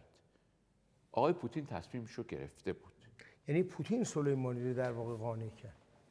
ببینین پوتین وارد جنگ شد با نیروی هوایی اما نیروی زمینی ایران هم وارد جنگ کرد. ما تا اون زمان هیچ اونقدر شهید نداده بودیم اصلا نیروی, نشده اصلا. نیروی زمینی ما نداشتیم اونجا. نیروی زمینی که اونجا داشت می, می جنگید سوری ها بودن اعراب بودن لبنانی بودن, بودن. چید بود؟ حد اکثر افغانی ها بودن. یعنی ب- داوطلبان افغان. داوطلبانه نیروی ایرانی نبود.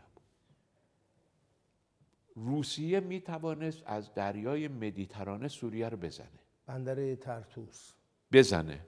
چون اونجا خب بالاخره روسیه ابرقدرت موشک قاره پیما داره. چرا از روی ایران زد؟ چرا هواپیماهای روسیه از روی ایران پرواز کردن؟ اینا همه مال بعد برجام همه هم نقض قانون اساسی بود. حالا من اونشو نمی‌دونم نقض. این اتفاقاتی که افتاده موشک اسرائیل باید نابود شود. این اتفاقات با روسیه و ما بعدش. اتفاقاتی که بعدش در منطقه افتاد. حمله به سفارت عربستان. گرفتن قایق‌های آمریکایی.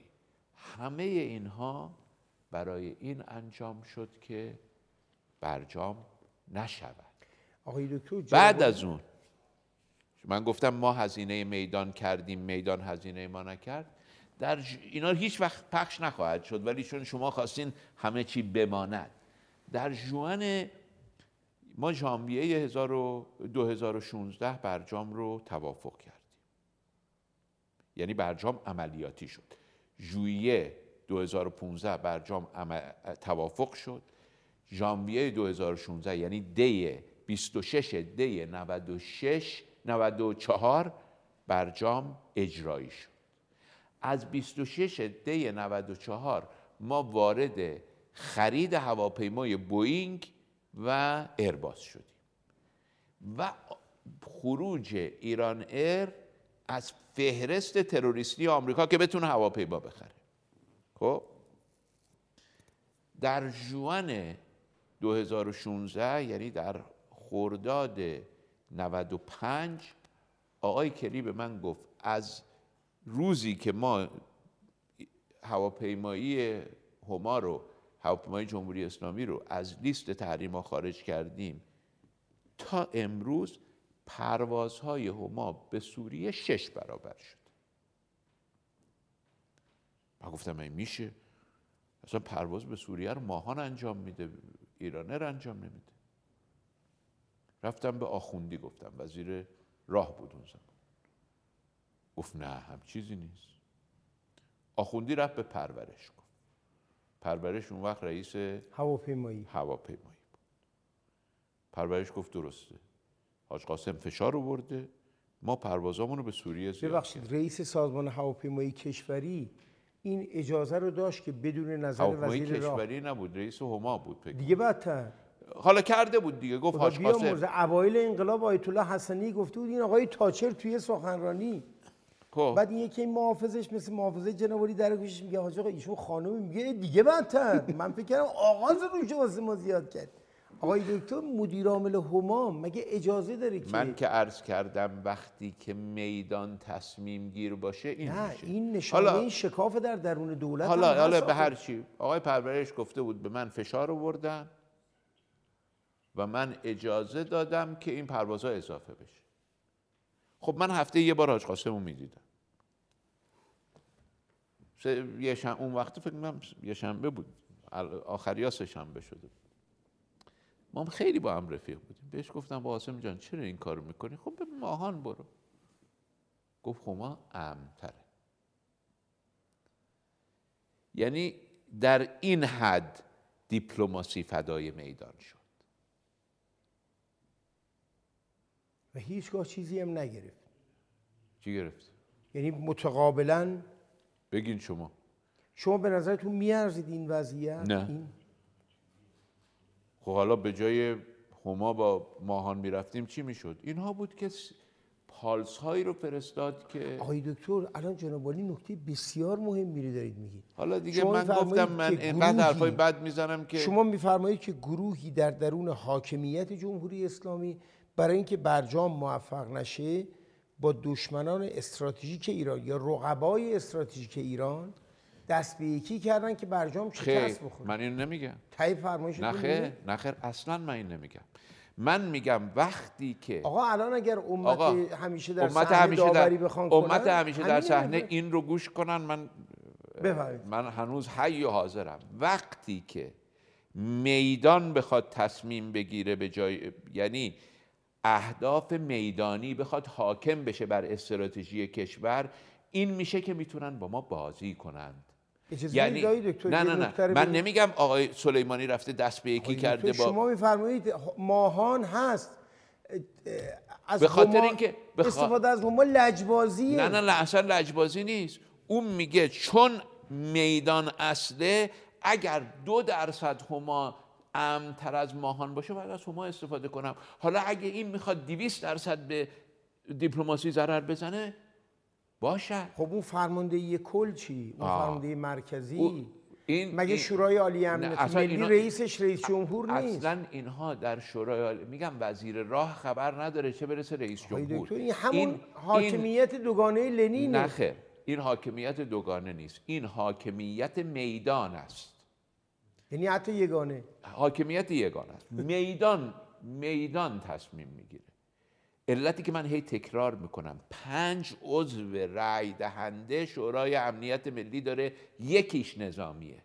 ولی اون تصمیم گیرت نهاییه. نیست. الان عملا. عملا این این در شرایطیه که شما اختیار تام میدی به میدان. های دکتر در- در عمل دیگه برونداد خروجیش آوتپوت اینا هر به هر زبانی که بگین خواهش می‌کنم به پنج تا زبان دیگه هم شما کمک کنید اینه که این یک آنارشیسم رو بازتاب میده. نه اصلا اینطور. اصلا اینطور نیست. این یک واقعیت رو نشان میده که دیپلماسی بچه که آنارشیستی. نه خیر که دیپلماسی به عنوان ببینید ما م- مشکل من با تفکر رئالیسم. ما نگرشمون نسبت به روابط بین الملل نگرش جنگ سردی است. معتقدیم آن کس که در میدان قوی است در صحنه بین المللی قوی است. معتقدیم هنوز ما سیاست قایق‌های توپدار رو معتقدیم. هنوز باور نکردیم که اقتصاد هم نقشی دارد در قدرت. هنوز باور نکردیم که دیپلماسی هم نقشی دارد در قدرت. هنوز باور نکردیم که انسجام ملی هم نقشی دارد در قدرت. ما قدرت رو داریم تک ساحتی می‌بینیم. چون قدرت رو ت... واسه همین من هی مثال شورای امنیت می‌زنم. میگم چرا شورای امنیت پنج, پنج عضو رأی دهنده داره؟ به خاطر اینکه نویسندگان قانون اساسی ما قدرت رو پنج ساعتی دیدن تک ساعتی ندیدن. اما ما داریم در عمل قدرت رو تک ساعتی می‌بینیم. در تبلیغ صدا و سیما قدرت رو تک ساحتی می‌بینیم. مردم ما قدرت رو تک ساحتی می‌بینن. این که میگم مردم انتخاب کردند مردم اون قدرت رو پسندیدن. اون قدرت رو دیدن. حاضر شدن قدرت های دیگر رو فدای اون قدرت بخونن. انتخاب این. فراموش نکنیم آقای دکتر این یک انتخاب ممکنه ممکنه من دلخور باشم چرا وضع اقتصادیم خوب نیست؟ اما انتخاب کرد. آقای دکتر ظریف ما عکس اون خانومی که هم شما رو متاثر می‌کنه هم منو دیدنشو داریم اینجا که وقتی که آقای روحانی رئیس جمهور شدن من یادمه اولین اثرگذاری شما در صحنه ای که حالا من یادمه یعنی بزرگ خیلی بلند کردن اون اکسیژن اون خانومی بود نه نه نه نه این عکسه نه، من حالا یادمه اون- شما اون شبی اون توییتی که کردید که آن آقایی که معتقد به نابودی اسرائیل بود آن رفته- آقایی که ادعا می‌کردن معتقد به نابودی اسرائیل رفته, رفته خونشه. این مثل توپ در ایران در دنیا ترکید. این مردم شما اینا شما رو انتخاب کردن. چرا میفرمایید که انت... چرا آقای روحانی چرا فکر می‌کنید که مردم اونا رو میپسندن؟ یعنی تفکر میدانی رو میپسندن. ببینید بگم بذارید بشه. من بگم بذارید من. صرف نظر از این دوربین به شما بگم ما در بعد از انقلاب نشو، من الان بهت. میگم چرا. ما در بعد از انقلاب یکی از ماتریالیست ترین ملل جهان رو ملت های دنیا رو درست کردیم که میگن آقا ما فقط و فقط الان هر کس حرف از اقتصاد بزنه می‌شناسیم بنابراین اینطوری است که بگیم مردم خودشون رو من به فدای شما من به میدان شما می‌کنن من به شما عرض بکنم یا عرض نکنم نه خواهش می‌کنم. جناب باید صحبت کنید. ببینید شما مراسم تشییع من اونجا بودم. خیلی خوب. من اونجا بودم. خیلی. میگین اون وقت داشتید یک سردار شهید رو بدرقه می‌کردید. من قتل مظلوما اه، فجعل الله علی ولیهی سلطان. سلطانا ما ولی اون بودیم. قبل از شهادت چی؟ قبل از شهادت در, نما... در تمامی نظرسنجی هایی که ما داشتیم.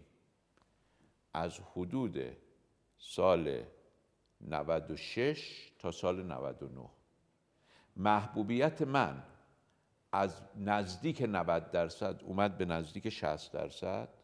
محبوبیت شهید سلیمانی در نظرسنجی های مردم رفت به 90 درصد. خب شاید به خاطر این بود که آقای سلیمانی نشون داده بود که داره کارشو انجام میده ولی ما این کار نتونستیم بکنیم. اه. یعنی این مسلحت اندیشی ها یا اثری من, نداشت من, من خب این اینا توجیهه.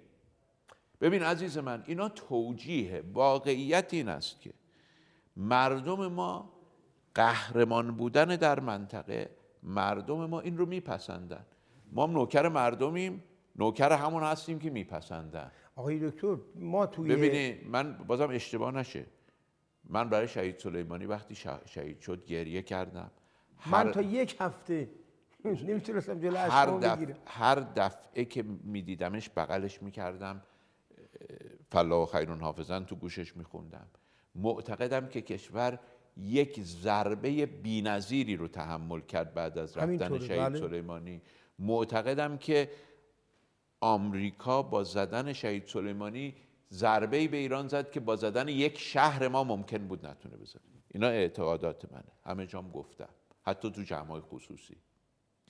اما باید بدونیم ما مردم ما بین دیپلماسی خب می‌دیدن که من دارم خودمو می‌کشم. می‌دیدن که از داخل و خارج داره به من ضربه می‌خوره. می‌دیدن که من علا رقم همه اینا هنوز رو حرفم بایستادم می‌دیدن که دارم هر روز فحش می‌خورم. چرا؟ به خاطر اینکه همون چیزی که مردم می‌خوان رو دارم میگم. درست؟ محبوبیت من در نه در نظرسنجی صدا و سیما در نظرسنجی دانشگاه مریلند از 88 درصد اومد به زیر 60 درصد. محبوبیت شهید سلیمانی از 70 درصد رفت به بالای 90 درصد. من این رو فقط این می‌بینم. دو تا چیز می‌بینم. یک برخلاف تصوری که دوستان ما دارن صدا و سیما نقش بسیار مهمی در شکلی افکار عمومی داره. هر کی فکر می‌کنه جز اینه اشتباه می‌کنه. دوم این که مردم این گونه قهرمانی رو میپسندند. یعنی مردم هم میدان رو به سیاست به اقتصاد به امنیت ترجیح میدن. اگر قبول ندارید بری توجیه نکنید مسئله من مسئله نیست که قبول داشته باشم یا نه. من می‌دونم که صدا و سیمای جمهوری اسلامی آنچه توانست کرد که ما در انتخابات 92 و 96 پیروز نشیم. صدا و سیما بذارید سریح بگم. گور باباش که می‌خواد پخش کنه یا نکنه. صدا و سیما اگر آبرو داشت که شما وزیر خارجه نمی‌شدید. عزیز دل من. آبرو نداره که وزیر خارجه شدید. چطور ممکنه که صدا و سیما در روی کار آمدن شما نقش نداشته باشه؟ اما در ملکوک کردن شما نقش داشته کرد. کرد.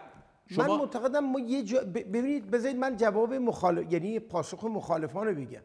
شما میفرمایید من کشور رو در آستانه جنگ و تحریم شده تحویل گرفتم. در پایان سال 99 ما در آستانه جنگ و در حال تحریم داریم تحویل میدیم قدرت رو. ببینید آیا مخالفان شما آیا من کشور رو به جنگ و تحریم بردم؟ احسن. خب. آقای دکتر ما اینو نیومدیم به مردم بگیم؟ اینو خب نیومدیم به مردم بگیم. باز چرا؟ آقای ربیعی دیروز اینجا جای شما نشسته بود. میگه آقا من مقصرم که نگفتم مشکلات تحریم آقای علی ربیعی سخنگوی آقای روحانی. نه. اجازه بدید. اجازه بدید. ببینید من توی مصاحبه با اصر اندیشه گفتم ایشالله که بتونن چاپش کنن. من اعتقاد ندارم که سیاست خارجی موضوع کف کوچه است. اما شده موضوع کف کوچه. درسته؟ بله. آیا آیا در سیاست خارجی فقط قسمت دیپلماتیکشه که کف کوچه است؟ یا سایر قسمت ها می‌تونه کف کوچه باشه؟ ببینید یک قسمتی از من وقتی میگم میدان حاکمه یعنی میدان حاکمه بر سیاست خارجی من فداکاری جنابالی رو ستایش میدان میدان حاکمه بر تبلیغات میدان حاکمه بر اظهار نظرهاست میدان حاکمه بر همه چیزه. یعنی شما نمی‌تونید بگید چند نفر تو سوریه کشته شدن. شما نمی‌تونید بگید کری باید به من خبر بده که دیویس بار اسرائیل به شما حمله کرده در سوریه. شما نمی‌دونستید. نه. شما می‌دونید که شما می‌دونید همین هواپیمای اوکراینی. شما می‌دونید که آمریکا زودتر از من خبر حمله به عین الاسد رو شنید؟ یعنی آقای نخست وزیر عراق چهل و پنج دقیقه قبل از حمله به هم عین الاسد دو نماینده نیروی قدس رفتن پلوش گفتن ما به عین الاسد نه به عین الاسد ما به زودی به یک پایگاه آمریکایی در عراق شلیک خواهیم این همون یعنی شما در سلسله عواملی که به استعفای 24 ساعتتون منجر شد دارید اشاره نه نه نه حالا اون که یه چیز دیگه بود. بله سفر اسد به ایران. آره البته اونو من خبر داشتم. سفر اسد به ایران رو من و سردار سلیمانی با همدیگه هماهنگ کرده بودیم. ولی وقتی اووردنش تو ایران به من نگفتن. من از تلویزیون دیدم و دیدم که عکس همه رو دارن نشون میدن به غیر از عکس منو. و بعد از اون روز من فهمیدم که اگر من استعفا ندم دیگه وزیر خارجه کشور نیستم. کسی دیگه تو دنیا باقالی بار من نمی‌کنه. چه برسه با هم مذاکره بکنه؟ اما حالا من اونو نمیگم. بعد از شهادت سلیمانی بنده عضو شورای عالی امنیت ملی هم عضو دائم عضو رسمی به قول علمیا عضو پیوسته. خب؟ آقای عادل عبدالمهدی 45 دقیقه قبل از حمله خبردار شد. و فوراً با آمریکایی‌ها خبر داد. من دو ساعت بعد از حمله خبردار شدم. آقای دکتر ظریف من این فداکاری جنابالی رو که همچنان در راستای معمولیت 42 ساله شما ستایش می‌کنم که همین الان هم شما دارید خودتون رو در واقع آماج حمله قرار می‌دید که بتونید آقای دکتر روحانی رو حداقل برکنار نگه دارید از این حمله و به حاکمیت دوگانه اشاره نکنیم. از نظر من این مر حاکمیت دوگانه است.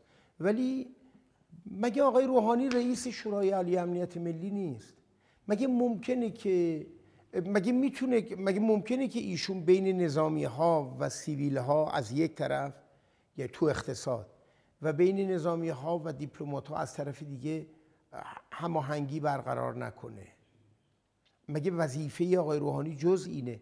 در دولت دومشون فکر می‌کنم یه جلسه یه عکسش نمی‌دونم بتونن دوستان من نشون بدن یا نه. یه جلسه با دوستان و برادران نظامی ما داشتن که از جمله شهید سلیمانی هم تو اونجایی که من خاطرم از شرکت بله، داشتن. بله. چی مطرح می‌شد اینجا؟ مگه مگه سخت بود که بگن آقا در مورد هما من باید تصمیم بگیرم در مورد عین الاسد من باید تو جریان باشم؟ یادتونه سر هواپیمای اوکراینی ما آبروی دولت رو بردیم. بی اعتبار اینا مردم رو آقای دکتر ناامید می‌کنه از منتخبان خودش. وگرنه من عضو ستاد آقای روحانی بودم. هم سال 92 هم سال 96 خب من که هیچ وقت نبودم. ظهر جمعه ولی من وزیر خارجهش نشدم. بدشانسی من. و خوششانسی شما. عرض کنم بزرگتون که من بیرون دولت بودم همیشه من ظهر جمعه چهارشنبه صبح دارین راجع به اوکراینی اوکراین. صحبت میکن چهارشنبه صبح اوکراینی رو زدن دیگه. سهرگاه. سهرگاه. من ظهر جمعه رفتم جلسه ویژه‌ای که در دبیرخانه شورای امنیت گذاشته بودم. عرض کردم که خب حالا دنیا داره میگه موشک خورده به. اگر واقعا موشک خورده بگین ما ببینیم چجوری می‌تونیم علاجش کنیم. خدا شاهده. آنگونه با من برخورد کردن که انگار من کفر ابلیس گفت. جلسه چهار نفر پنج نفر بود دبیر شورای امنیت بود. وزیر راه بود رئیس ستاد کل بود و بنده. یعنی دو نظامی محترم و دو غیر نظامی محترم. بله. همین بود. و اینکه اینو گفتم انگار من کفر ابلیس گفتم آقای دکتر بعد از ظهر پنجشنبه من فهمیده بودم اینو. نه همه همه حدس می‌زده من رفتم اونجا گفتم آقا گفتن نه. یعنی چی؟ البته همکاراشون بودن ها همکارای آقای شمخانی اینا بودن. ولی من تنها بودم. از وزارت خارجه. یعنی چی؟ شما شما چه جوری القاءات امپریالیسم آره القاءات هم یا یا آقای خسروی اینجوری گفت یا نمی‌دونم چی. بعد خب برو برو توییت بزن تکذیب کن. گفتم ببینین من وزیر خارجم. من قراره که بیام توجیه کنم. اما دیگه کسی حرف منو نمی‌خونه. سرلشکر باقری یک بیانیه بده من بیانیه سرلشکر باقری رو توییت می‌کنم. یعنی حتی برای اون وقتم اون نکردن. اون چه که باعث جلسه رو بستن جلسه رو تموم کردن. گفتن حالا ما یه نفر رو پیدا می‌کنیم تو نیروهای مسلح که این حرف رو بزن گفتم نه. سرلشکر باقری. بگه من دنبال می‌کنم. رفتن آقای شمخانی و سرلشکر باقری رفتن بالا من و آقای اسلامی پایین واسه نماز خوندیم. و وقت نماز ظهر بود واسه نماز خوندیم. من سلام انداختم پایین رفتم خونه. آقای اسلامی رفت بالا.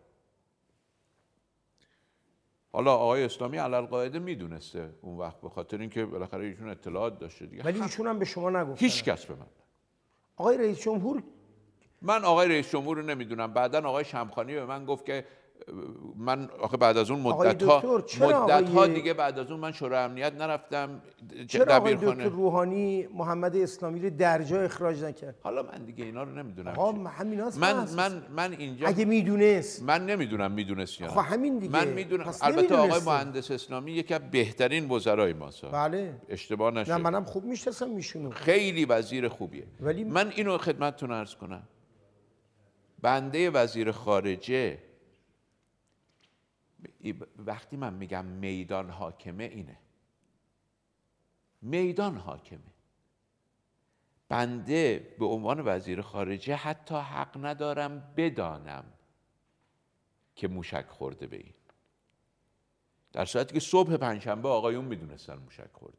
یا بعد از ظهر من صبح چهارشنبه. چهارشنبه می‌دونستم نه شما شما حدس می‌زدی. نه اونا خودشون که می‌دونستن چی حالا چه کردن حالا واقعیت امر. آقای حاجی زاده ظاهرا گفتن که من همون موقع متوجه شدم. حالا متوجه شدن نشدن ظهر جمعه به وزیر خارجه گفتن اینجوری. ساعت دوی بعد از ظهر جمعه به آقای عراقچی زنگ زدن؟ گفتن ما به زودی خبر خواهیم داد که ده شب جمعه جلسه گذاشتن پلو رئیس جمهور اون وقت هم ندادن هفته صبح شنبه دادن خبر رو. و من به عنوان اولین نفر در جمهوری اسلامی بعد از اینکه خبر رادیو خون رفتم عذرخواهی کردم از مردم خودمون و دنیا. من یادم آقای ربیعی اون روز گریه می‌کرد. شما تو جلسه صد ده شب جمعه که نبودید چرا. بودن جلسه شورای اونجا بود. نگفتید صحبت نکرد اعتراض نکردید به آقای رئیس جمهور؟ آقای رئیس جمهور یک کلمه نگفت آقا این چه بساتیه؟ ببینید ما آقای. دکتر ممکنه به دنیا اومدن یک کسی رو پنهان کنیم؟ مردنش که نمی‌تونیم پنهان کنیم. سقوط هواپیما رو که نمی‌شد پنهان کرد. عزیز من بازم شما هنوز داری در. در یه حوزه توضیح میدی که من با یک کلمه جواب دادم. در جمهوری اسلامی میدان حاکمه. منم مخاطبم شخص جناب آقای وزیر خارجه نیست. من معتقدم آقای رئیس جمهور چی گفته اون جلسه شب ساعت ده؟ که آقا بالاخره این اون جلسه ساعت ده بیشتر دعوا سر کلمات بود. بود wording بود. آقای رئیس جمهور به آخرم نظر- نظر آقای اونجا افتاد. علی رغم نظر آقای رئیس جمهور آقای رئیس جمهور چی بود نظرشون که علی رغم شد؟ حالا دیگه جمله ای بود. اتفاقا من تو جلسه یه پیشنهادی دادم پیش... من آخه چون دیپلماتم همیشه تلاش می‌کنم پیشنهاد بینابین بله، بدم بله. پیشنهاد بینابین من آقای رئیس جمهور رد کرد. من بعد از جلسه رفتم گفتم آقای رئیس جمهور پیشنهاد من رد کردی. ولی تا صبح پیشنهاد اینا میاد بیرون. همون چی بود پیشنهادتون؟ اجازه داریم بپرسیم؟ نه به خدا یادم نیست نه اینکه. بله. اگه متن اگه متن الان یکی بیاره شاید یادم بیاد. خب این بحث منطقه هم در واقع همین جوریه. یعنی ما می‌تونیم بگیم توی منطقه به نظر شما تو دولت آقای روحانی اصلا من دستاوردی داشتین؟ ببینید در مورد منطقه باید بازم باید انصاف رو رعایت کنیم. وقتی که من حالا بذاریم پس من یه خورده از این ورشم بگم. در مذاکرات افغانستان در سال 2001 میلادی یعنی با آمریکا. با آمریکا. اگر سردار سلیمانی نبود من هیچ دستاوردی نداشتم. در مذاکرات سال 2003 که من با آمریکایی ها داشتم در مورد عراق دو بار قبل از حمله و یک بار بعد از حمله باز هم اگر سردار سلیمانی نبود و اطلاعات سردار سلیمانی نبود من دستاوردی در واقع اون تعادلی که در شورای عالی امنیت ملی میفرمایید تو این دو حوزه اتفاق افتاد اون وقت در شورای عالی امنیت هم اتفاق نیفتاد. بین من که مسئول این کار بودم و سردار سلیمانی ما تونستیم یه یعنی هماهنگی. میدان و دیپلماسی. آره. تونستیم یه هماهنگی برقرار کنیم. آقا هم در واقع هماهنگ کننده این هماهنگی بود. یعنی ما رو دستمون رو گوشه بود تو دست هم دیگه ما با هم کار کردیم. ولی مثلا این اتفاق تو برجام نمیافتاد؟ نه نیفتاد. هم همین ف... همین که از طرف آقا میفرمایید. نه خب ما ما همکاری می‌کردیم. و واسه همین حالا میگم به ولی دست به دست همین ندادن. واسه همین در سوریه ما مثلا آستانه رو با همکاری به دست آوردیم. خب ولی منفعت آستانه به سوریه رسید. به میدان رسید به دیپلماسی ما نرسید. اینو از هم مجزا بکنیم. یعنی دیپلماسی اومد در خدمت میدان کمک. در حلب وقتی که می‌خواستن مثلا زندانی های حلب رو خارج کنن دیپلماسی اومد در خدمت میدان که ما بتونیم فعا و کفریار هم آزاد کنیم حالا بذار من بله. داشتم بله، چیز بله. رو می‌گفتم چی رو می‌گفتم یه گفتم این برش هم بگم در منطقه رو در افغانستان نه 2001 گفتم اینجاها 2003. اینجاها که آقای سلیمانی کمک کرد وقتی من شدم وزیر خارجه قبل از اینکه مذاکرات برجام شروع بشه بعضیا میگن این دولت همه توجهش رو گذاشت رو برجام به منطقه نپرداخت. قبل از اینکه مذاکرات برجام شروع بشه من شهید سلیمانی رو دیدم. به شهید سلیمانی گفتم با منطقه چی کار می‌تونیم بکنیم؟ گفتم ما چهار تا حوزه تو منطقه داریم که با عربستان اختلاف داریم. باید اینا رو یه جوری حلش بکنیم. بحرین عراق سوریه است لبنان. مرحوم شهید سلیمانی گفت یمن هم هست. من دارم راجع به کی هنوز داستان می‌کنم. یمن شروع هنوز نشد. شروع نشد. بله. شهید سلیمانی گفت یمن هم هست. گفتم خیلی خوب. من به سعودیا پیشنهاد بکنم ما بشینیم با همدیگه راجع به این مسائل به حل و فصل برسیم. دعوا نکنیم به مردم اینجاها کمک کنیم. گفت آره قبول دارم. گفتم میشینیم با همدیگه چارچوب تعیین کنیم که چجوری به راه حل برسیم. ممکن بود تو چارچوبا به نتیجه نرسیدیم. نرسیم. اما اصلش رو قبول کرد. من جمله طرح چهار ماده ای که من تو سوریه دادم و طرح چهار ماده ای که من تو یمن دادم هر دوش با شهید سلیمانی هماهنگ شده بود. یعنی شاید مبدع هر دو شهید سلیمانی بود. اینا رو هم داشته باشیم. گفتم می‌تونیم این کارو بکنیم گفت آره. گفتم خب حالا اگه سعودی ها گفتن منو قبول ندارن و میگن همه کار سلیمانیه خودت حاضری بشینی با سعودی ها صحبت کنی گفت آره. خب؟ من از طریق آقای سلیمانپور و آقای سجادپور آقای سلیمانپور معاون اه، مطالعاتی زمان آقای صالحی بود. من نگرش داشته بودم. چون کارمند قدیمی وزارت خارجه بود من میشناختمش. آقای دکتر سجادپور هم که الان همون معاونت رو داره اون وقت با آقای سلیمانپور همکاری می‌کرد. استاد دانشکده بود مثل من. فرستادیم اینا داشتن می‌رفتن مذاکراتی که با سعودی به اصطلاح مذاکرات مسیر دو داشتن. از زمان آقای احمدی نژاد هم بود. حالا اولین جلسهش تو دولت جدید بود. مثل مذاکرات با آمریکایی‌ها در عمان که زمان آقای احمدی نژاد شروع شد توسط دکتر صالحی ما ادامه دادیم. این یه مذاکره دیگه بود ولی با نمایندگان دولت سعودی نبود با نمایندگان گروه های مطالعاتی بود. از طرف سعودی آقای عبدالعزیز سقر شرکت می‌کرد ما داریم زمان کی صحبت می‌کنیم ما زمان ملک 92. عبدالله داریم 92. صحبت می‌کنیم و آقای عبدالعزیز سقر روابطش با کاخ سلطنتی و با آقای سعود الفیصل روابط بسیار تنگاتنگی بود و حتی اومد ایران سعود الفیصل یادم نه،. نه، دوره؟ ما نیومد. دوره آقای احمدی نژاد من با با آقای سلیمانپور گفتم به سقر بگو که ایران که فلانی پیغام ببخشید سقر با سین و قاف؟ فکر می‌کنم با یعنی با جهنم؟ حالا ممکنه با غین باشه. بله. حالا باید نگاه کن بله. بله ببخشید. عرض کنم آره من حالا فکر نکرده بودم. عرض کنم که پیغام دادیم که فلانی به آقای سعود الفیصل ببخشید بنده عزیز جهنم میشه بنده شیطان. عبدالله ببخشید معذرت. بله. رفت و این پیغام رو داد که ظریف آمادگی داره که با شما در مورد این پنج حوزه به تفاهم برسه. یعنی بشینیم یه بار سنگا رو وا بکنیم. بله. آره.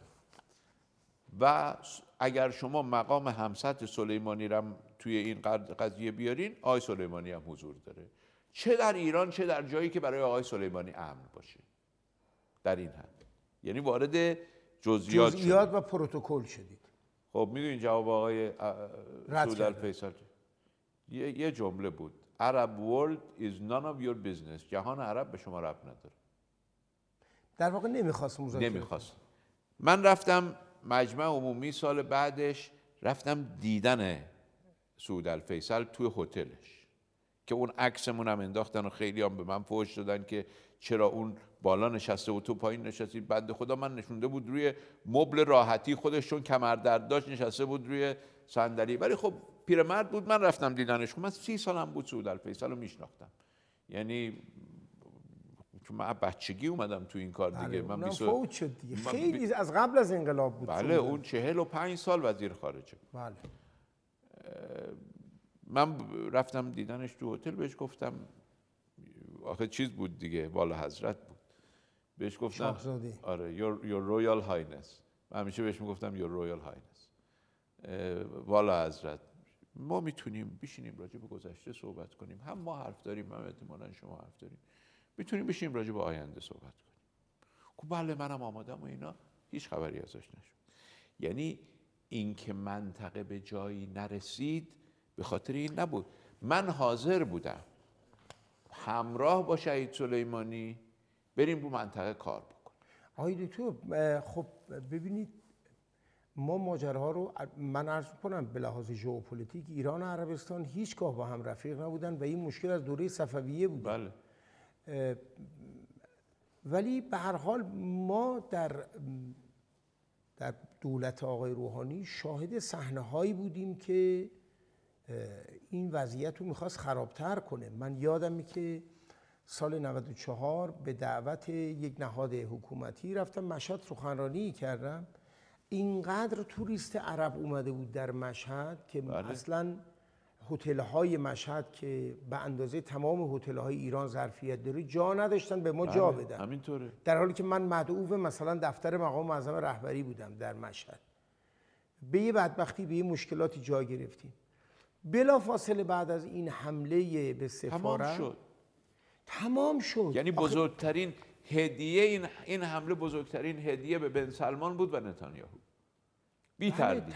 تمام شد. اصلا اصلا خون مرحوم وقت شما فرمودید سعودی استقبال نمی‌کرد.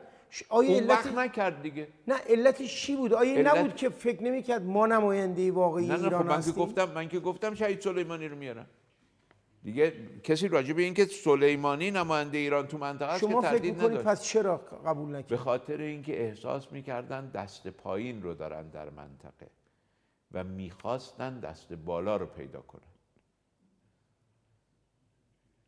خب؟ و به مثل همه میشه مثل بازی الله کلنگ. من یه بار در مورد جناح چپ و راست در ایران. گفتم. این هیچ وقت به تعادل همینه. نمی‌رسه. این این متاسفانه باز هم حاکمیت میدان اینه که سیاست تپه‌ای حاکم میشه. یعنی سعودیا از سال از فروردین 1394 تا الان که داریم می‌رسیم به فروردین 1400 میگن سه هفته دیگه ما یمن رو پیروز میشیم. الان 6 سال گذشته. ما در فروردین 1394 به صلح رسیدیم به آتش بس رسیدیم در یمن. همه چیز مخالفت کرد؟ سعودی. آقای ایران هیچ نقشی نه نداشت نه من. نه. من آقای کری توافق کردیم. آقای کری رفت واشنگتن با آقای اوباما. نه نه نه نه. با آقای عادل الجبر که اون وقت سفیر عربستان در واشنگتن بود بهش گفت عادل الجبر رفت ریاض برگشت به آقای کری گفت ما توافق کردیم. من داشتم سوار هواپیمای آقای رئیس جمهور می شدم با آقای رئیس جمهور برم اندونزی برای یه اجلاس ویژه کشورهای اسلامی نه سازمان همکاری اسلامی. و رئیس جمهور اندونزی در 15 کشور اسلامی دعوت کرده بود من جمله ایران سعودی. من می‌خواستم سوار هواپیما بشم یادم قشنگ تو راه فرودگاه بودم آقای کری به من زنگ زد. خب وقتم به موبایل من زنگ می‌زد گفت ما تونستیم با سعودی ها توافق بکنیم برای آتش بس. گفتم خیلی خب منم به انصار الله گفته بودم. انصار الله آمادن. من الان دارم سوار هواپیما میشم. ممکنه 8 ساعت در دسترس نباشم. و در این حال سعودی ها رو می‌بینم اونجا. نه نه نه نه. نه گفتم سعودی ها رو می‌بینم ولی گفتم تو همین 8 ساعت ما حل می‌کنیم. گفتم بیا این شماره آقای دکتر امیر عبداللهیان معاون من. ایشون اگر شما باهاش تماس بگیری ایشون هم با آقای سلیمانی میگه آقای سلیمانی هم به یمنی ها میگه ما این آتش بس رو جوش خواهیم آقای دکتر ظریف خب بله چی شد؟ خب حالا ببین من رسیدم به آقای امیر عبداللهیان گفتم. آقای امیر عبداللهیان از چون آقای سلیمانی به من گفته بود جنگ یمن هر یک روزی که زودتر تمام بشه به نفع ماست. به نفع به خاطر اینکه مردم کشته نمیشن. چیزی از جنگ یمن به دست نمیاد. فقط کشتار مردمه. واقعا نظرش این بودا. نظر سلیمانی این بود تمام بشه جنگ. سلیمانی جنگ طلب نبود. اینا رو من باید بگم من واسه همین سلیمانی رو دوستش داشتم. بله ایشون یه فر... صرفا فرمانده نبود. بله. سلیمانی به من گفت هر چی زودتر تمومش کن. واسه همینم بود. من با اینکه راجع منطقه با کری صحبت نمی کردم هر چی تلاش می‌کرد راجع به سوریه صحبت کنه ما صحبت, صحبت نمی کردیم ولی راجع به یمن چون می‌دونستم سلیمانی می‌خواد جنگ تموم بشه و می‌دونستم هم که تنها کسی که می‌تونه جنگ رو تموم کنه آقا بزرگه نه خود سعودیا. یعنی آمریکا. آقا بزرگ اونا نه آقا بزرگ ما. کسی بله. اشتباه نکنه من نمیگم آقا بزرگ ما کت خدای ما نیست. آقا بزرگ اوناست. بله. با کری صحبت کرده بودم.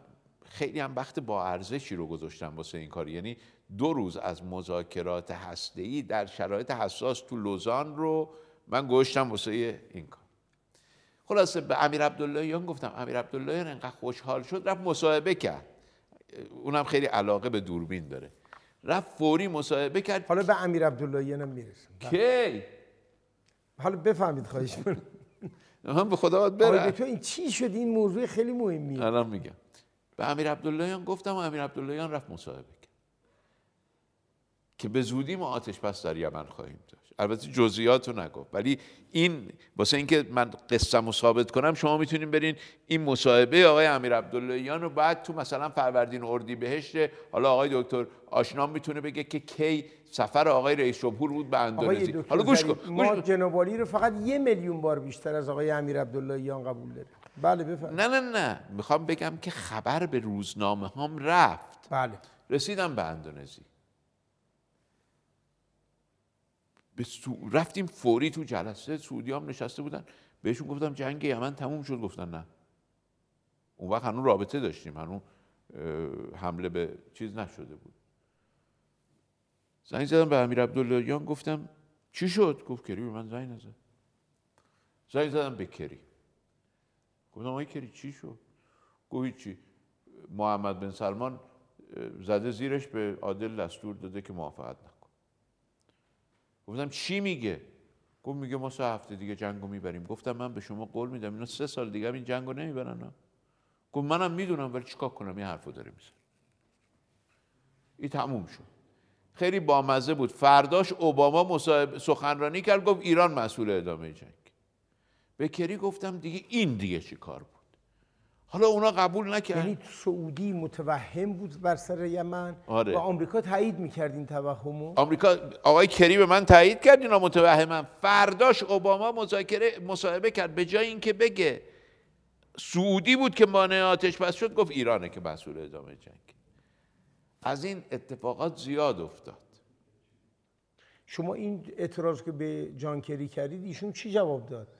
نگاه شبیه ایرانی نگاه کردن مقداری من رو خب ببین حالا تو مذاکرات همین برجام در نوامبر سال 2014 یعنی در آذر ماه هزار و- 93 92 93 یعنی یه شیش ماه قبل از اه، هشت نه ماه قبل از برجام.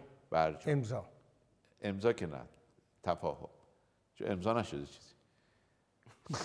ما اینا رو هی میگیم هی میگن امضا. عرض کنم به حضورتون که بعدم بهش استناد می‌کنم میگن تو امضا کرد خودت گفتی امضا. مجبورم من دیگه بشم ملا نقطی. بله، بله. کلمه به کلمه رو درست کنم. قبل از تفاهم آقای دکتر این جمله شماست؟ نخه این که جمله آقای عراقچیه اونم معنی داره بهتون میگم. نگرش بله. دارین نگرش دارید. نگرش دارین تا من اینو بگم. بله بله. اصلا خراب کردی کار منو نه خواهش می‌کنم بله چی داشتم. می‌گفتم؟ شما میفرمودید که در دسامبر در آذر ماه نوامبر 1993 نو- آذر 93 من و آقای کری و آقای اشناینمایر ساعت ده یازده صبح به تفاهم رسیدیم که چارچوب توافق رو اعلام بکنیم همون چیزی که در لوزان در سیزده فروردین اعلام شد شیش ماه پنج ماه بعد.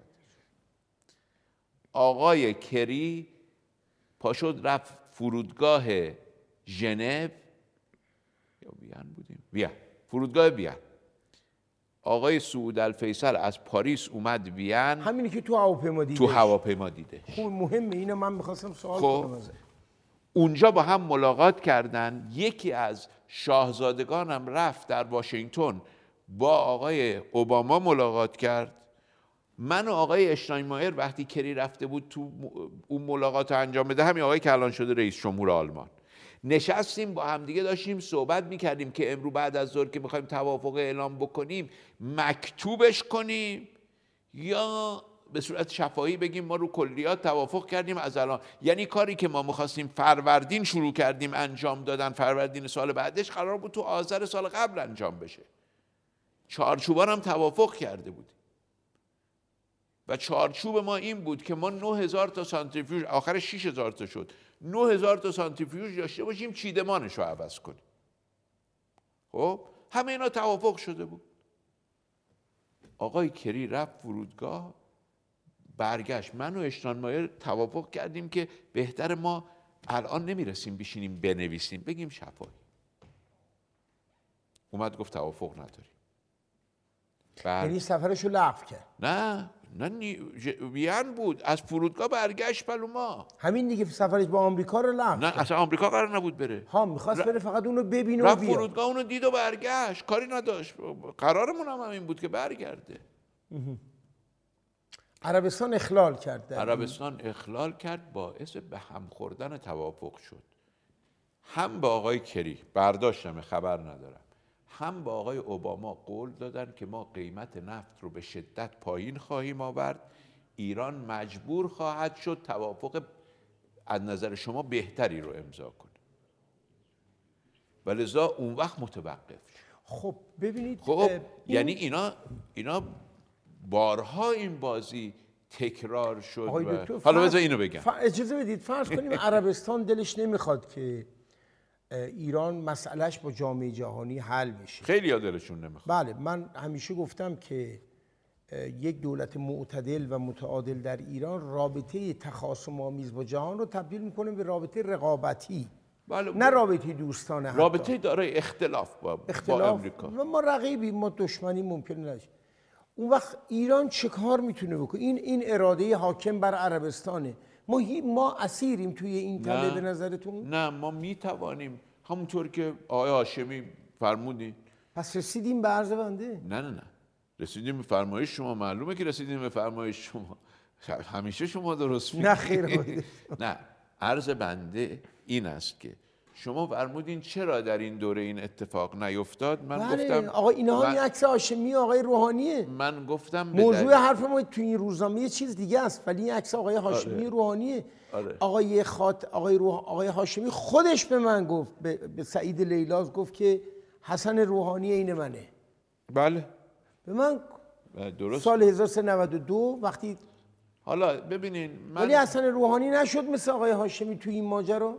نه ببینید اتفاقی که افتاد این بود که در واقع پیروزی از زمانی که برجام موفق شد یک تصوری شکل گرفت که ما می‌خوایم اون قدرت میدانی رو فدای قدرت دیپلماتیک بکنیم. یا منافعشون رو به هم بزنیم. آقای دکتر نظرتون راجبه این جمله چیه؟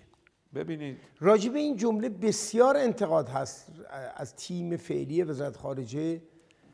کسی هم نمی‌دونه که این آقای عراقچی گفته یا آقای مهم نیست ظریف گفته یا عراقچی گفته. عراقچی و من هیچ فرقی با هم ندارم. بله. یعنی من از او آدمایی نیستم که مسئولیت بنزم گردن کسی دیگه. آقای عراقچی خیلی بهتر از منم هست دقیق تر از منم هست. این چیه؟ قانونی تصویب شد در آمریکا برای جلوگیری از سفر کسانی که به ایران سفر کرده بودن با آمریکا. همین چیزی که بعدا در دولت آقای ترامپ اجرا نه نه نه نه نه, نه. این یه قانون ببینین یک برنامه آمریکایی دارن به اسم ویزا ویور پروگرام. برنامه ای که ویزا ضروری نیست برای 17 18 تا کشور. یه قانونی تو مجلس مجلس نمایندگان آمریکا یه قانون مهم مهاجرت بود که آقای اوباما واسش خیلی این قانون مهم این قانون رو لحظات آخر اومدن اضافه کردن سناتورهای مخالف ما و لابی صهیونیستی. خب خودتون می‌دونین که آقای نتانیاهو پاشد اومد مجلس بدون دعوت رئیس جمهور, سخنرانی کرد که برجام به هم بزنه.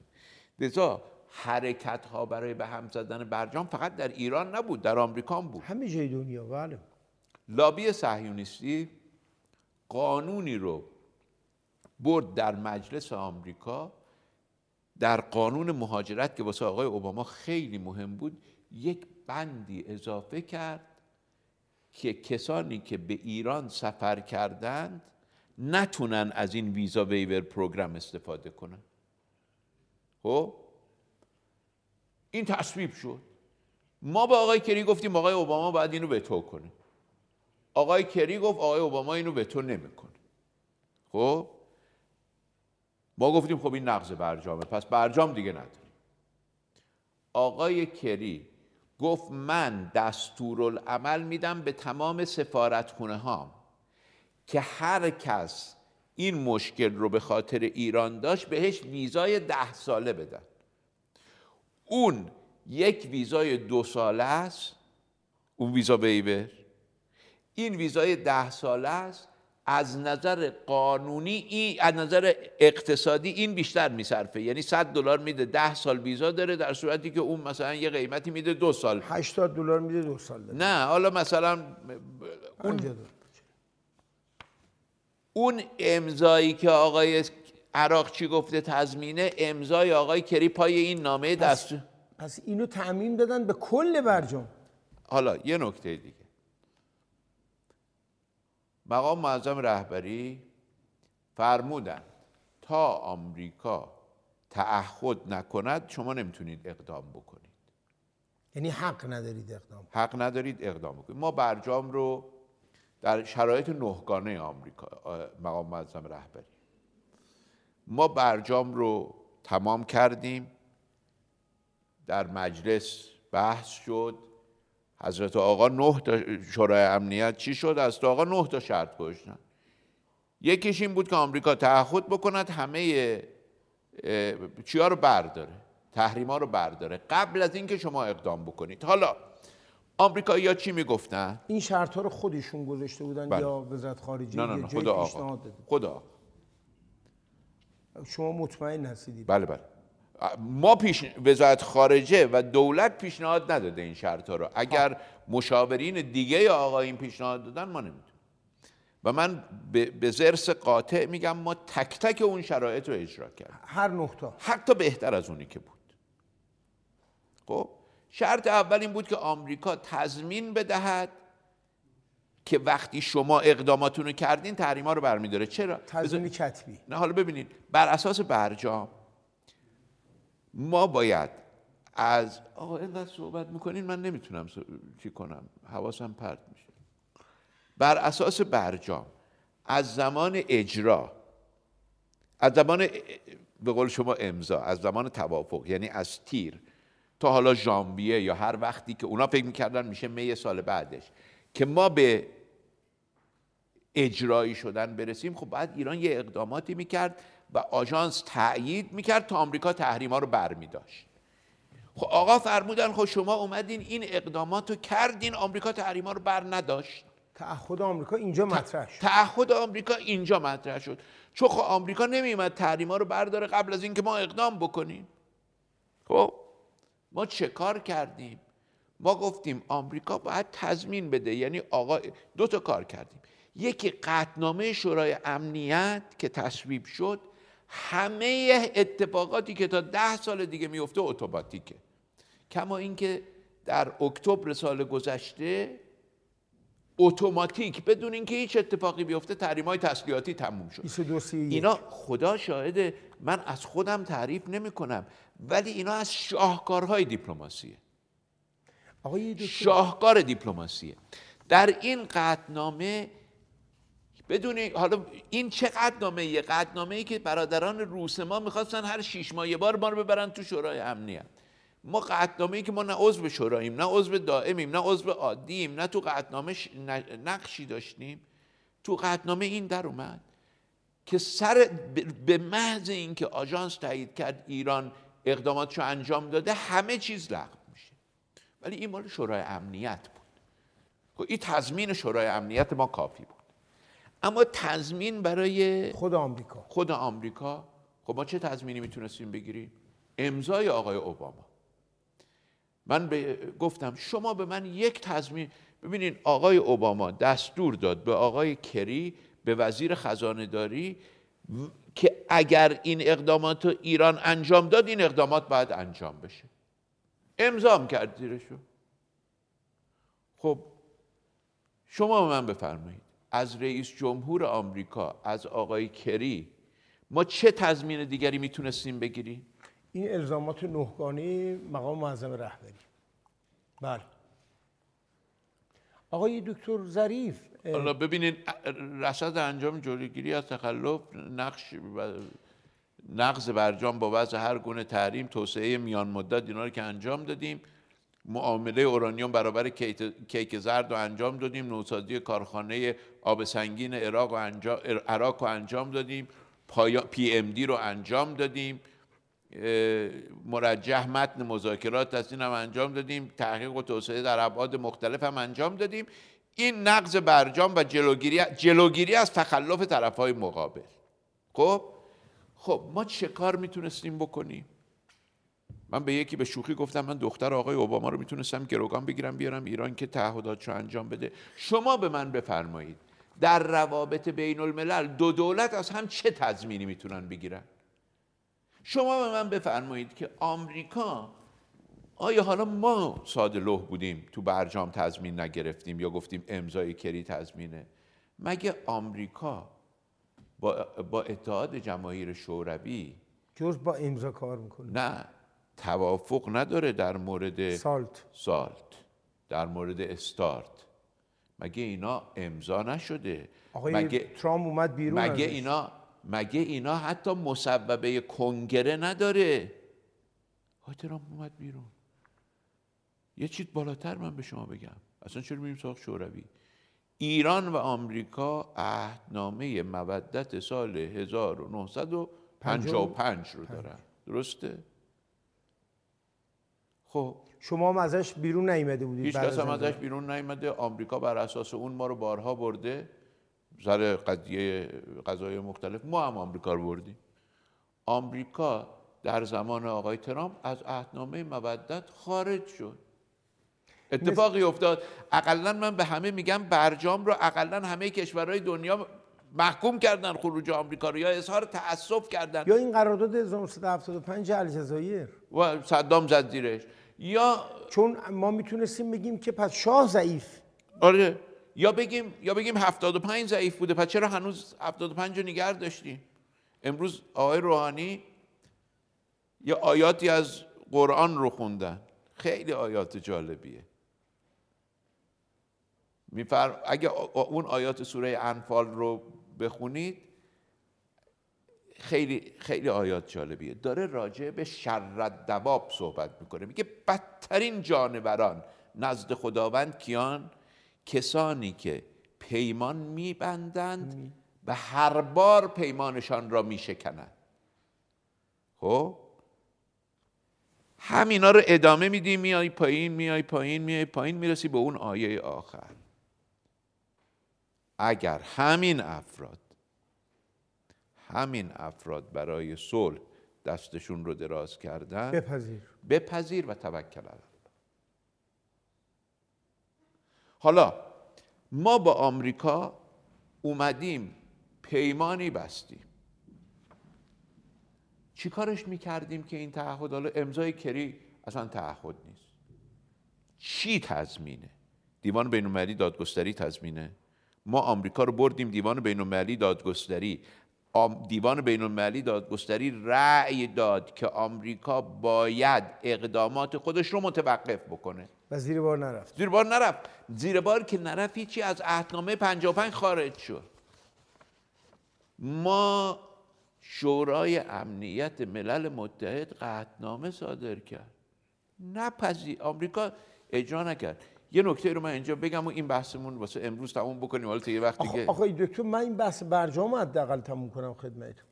آیا فکر می‌کنید الان جناب بگیم من بگم چه ببینین برجام قرار نبود آمریکا رو از بزرگترین قدرت اقتصادی دنیا بیاره بشوندش جای ایران. برجام قرار نبود آمریکا را از بزرگترین قدرت نظامی ایران دنیا بیاره بشوندش جای ایران. کوتاهی کردیم آقای هیچ جا کوتاهی نکردیم. اصلا چی شد اصلا هیچ توافق بین المللی قرار نیست که این کاری رو بکنه. توافق بین المللی این است که شما روابط رو تعدیل می‌کنید. شما مگه چراغ قرمز که می‌ذارین؟ حالا تازه در کشوری که قوه قاهره وجود داره در جامعه بین‌المللی که قوه قاهره وجود نداره.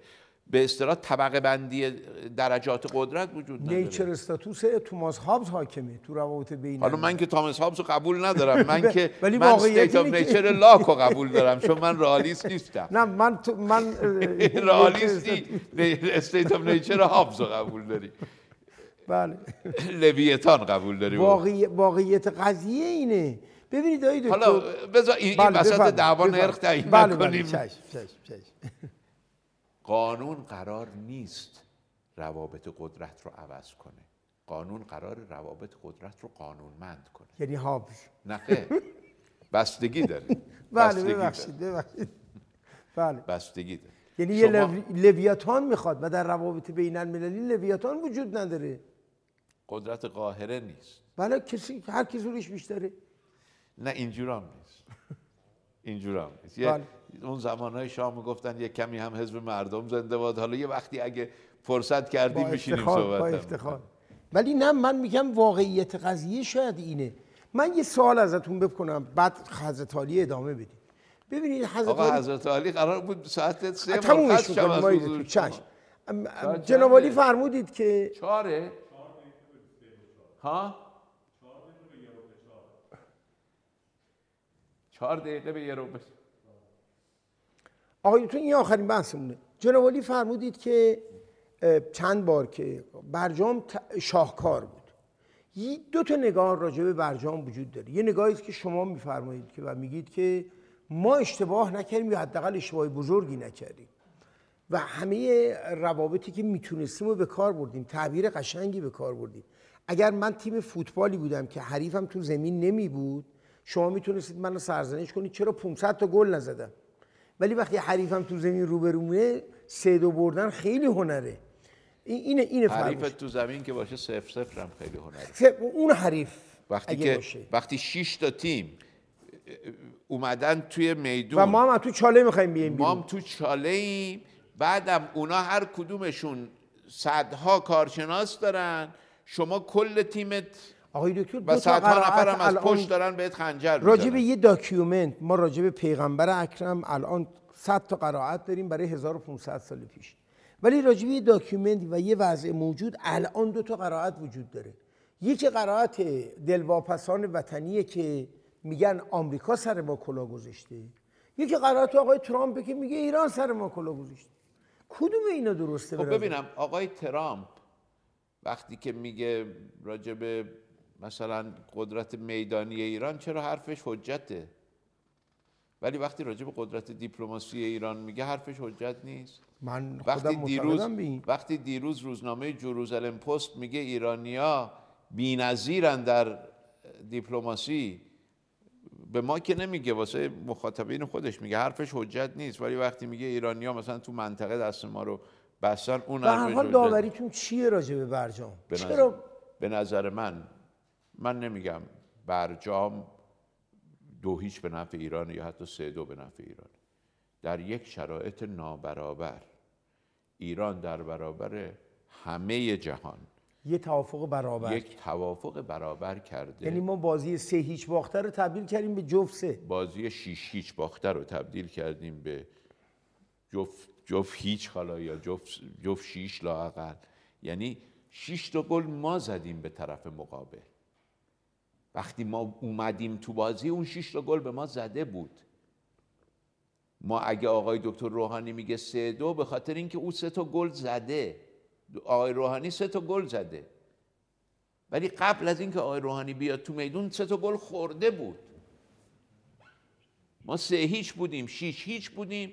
شدیم شیش شیش. آقای دکتر می‌بینید که یک روزی ببینین یه نکته دیگه هم بگم. اگه برجام اینقدر بد بود اگه برجام اینقدر یک طرفه بود چرا آمریکا نتونست ازش استفاده کنه خارج بشه؟ چرا آمریکا از برجام استفاده نکرد؟ چرا آمریکا همجور زد زیر میز؟ نمی‌تونست بیاد از این قرارداد ننگین متعفن استفاده کنید استفاده کنه بگه بند سی و هفت برجام به من اجازه میده ازش خارج شم. چرا نکرد؟ چون نمی‌تونه. جناب آقای دکتر ظریف فکر می‌کنید که بعد از 42 سال تجربه مداوم در یک شغل و این افتخاری است که کمتر گیر کسی میاد و به ته رسیدن این شغل به قلش رسیدن شما برای آینده روابط ایران و ایالات متحده دورنمایی می‌بینید که از حالت مخاسمه به رقابت تبدیل بشه؟ ببینید من و کی اگر من؟ اعتقاد خودم رو سریح راجع به روابط ایران و آمریکا بگم. ما در حوزه هایی. راست راستشو. راست بله. می‌خوام خسته نشید آقا آره. که خدا رحمت کنه. مرحوم آقای خلخالی.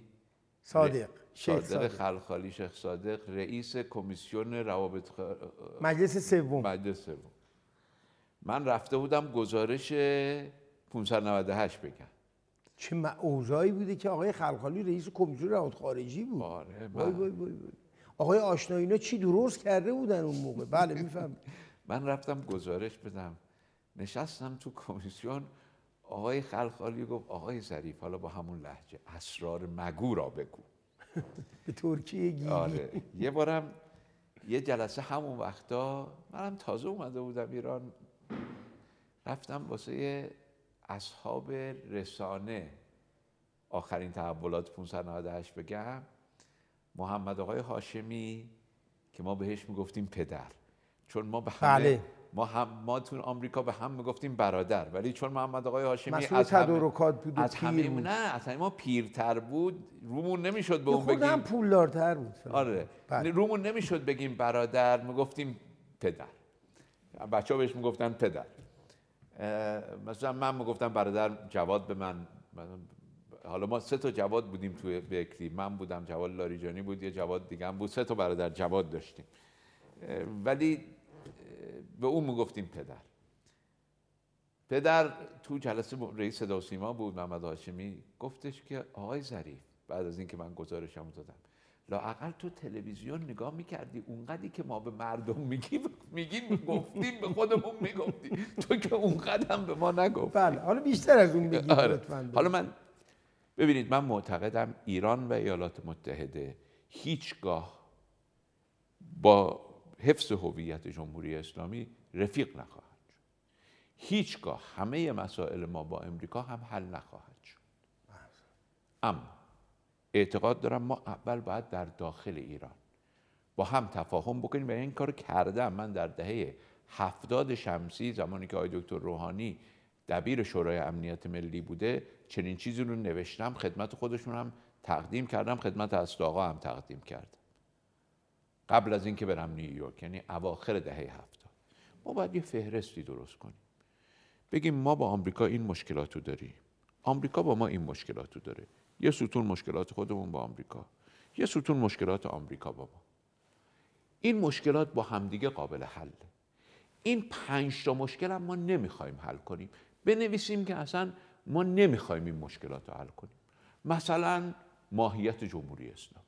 نمی‌خوایم حل کنیم. شناسایی رژیم صهیونیستی. نمی‌خوایم حل کنیم.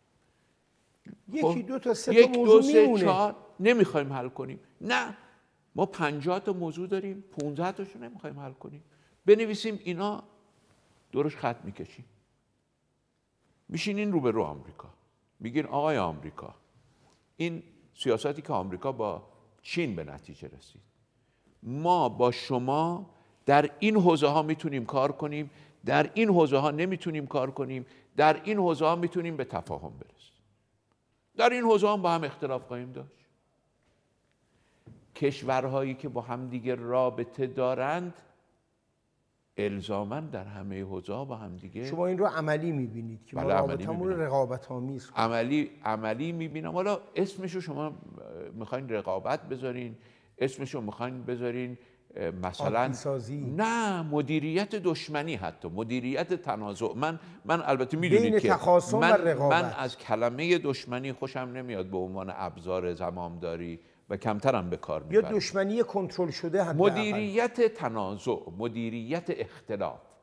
ما می توانیم با آمریکا مدیریت اختلاف داشته باشیم.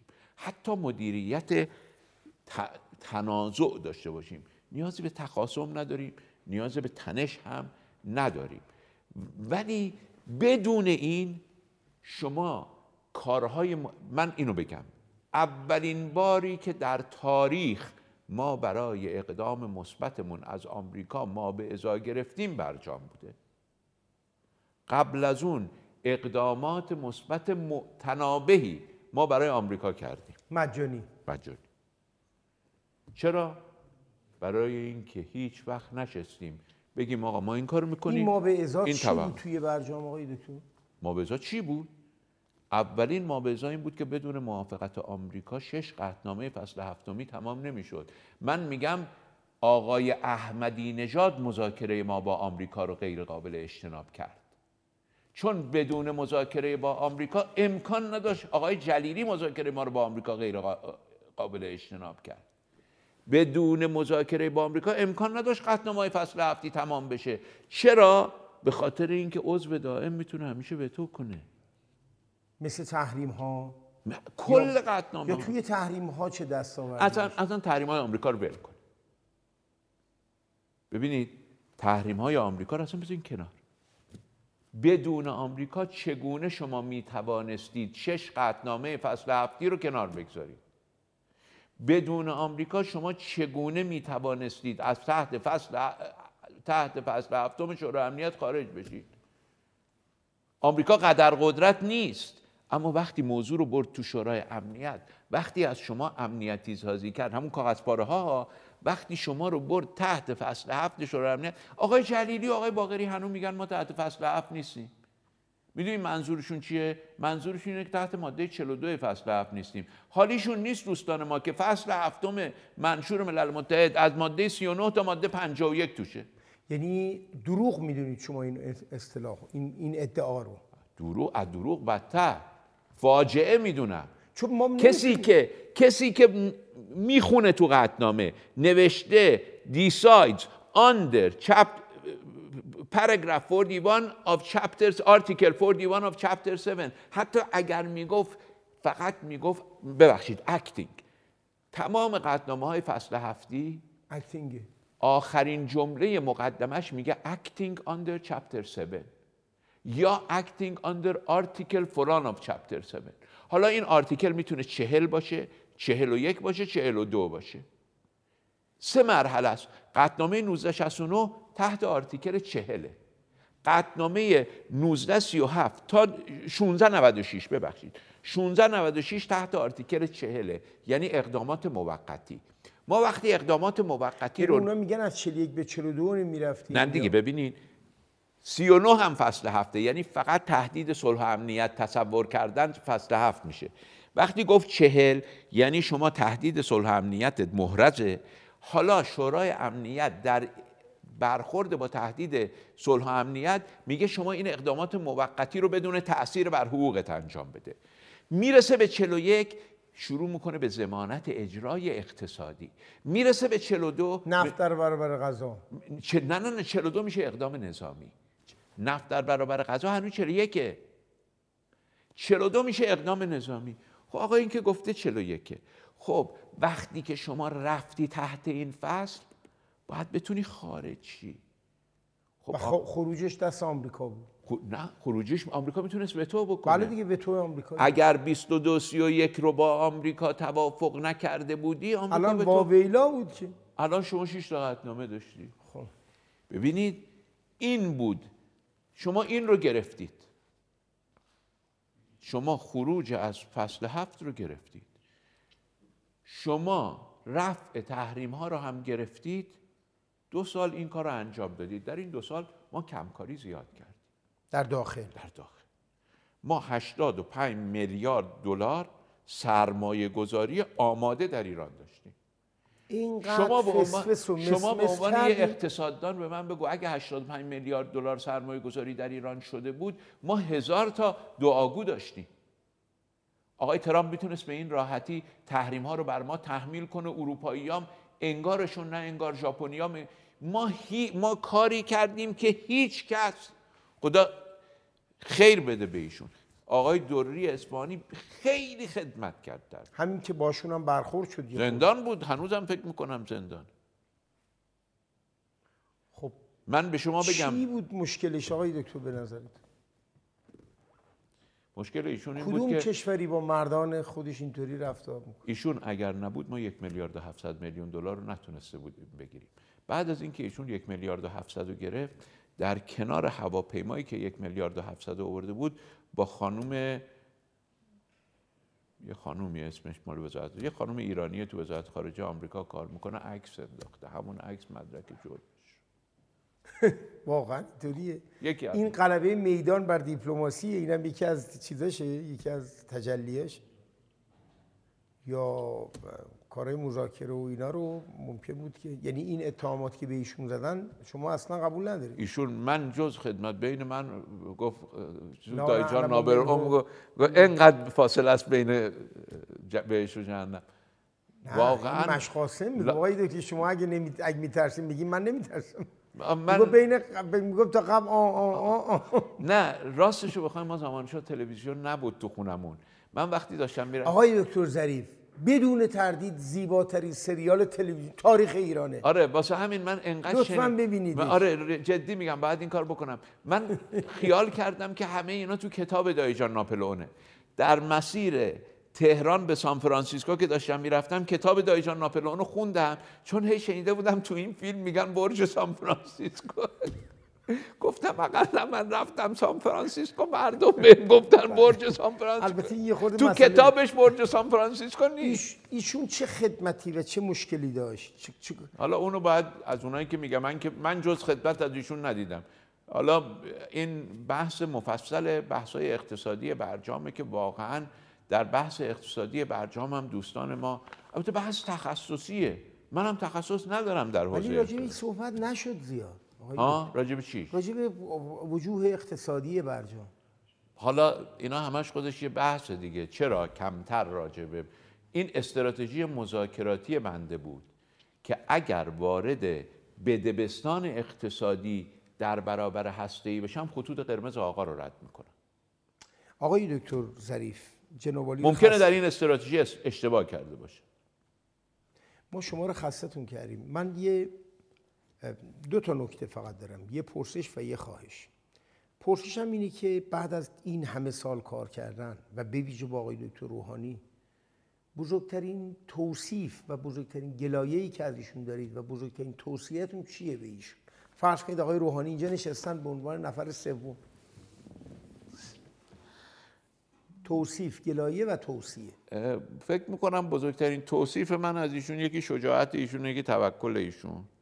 که به نظر من مهمه.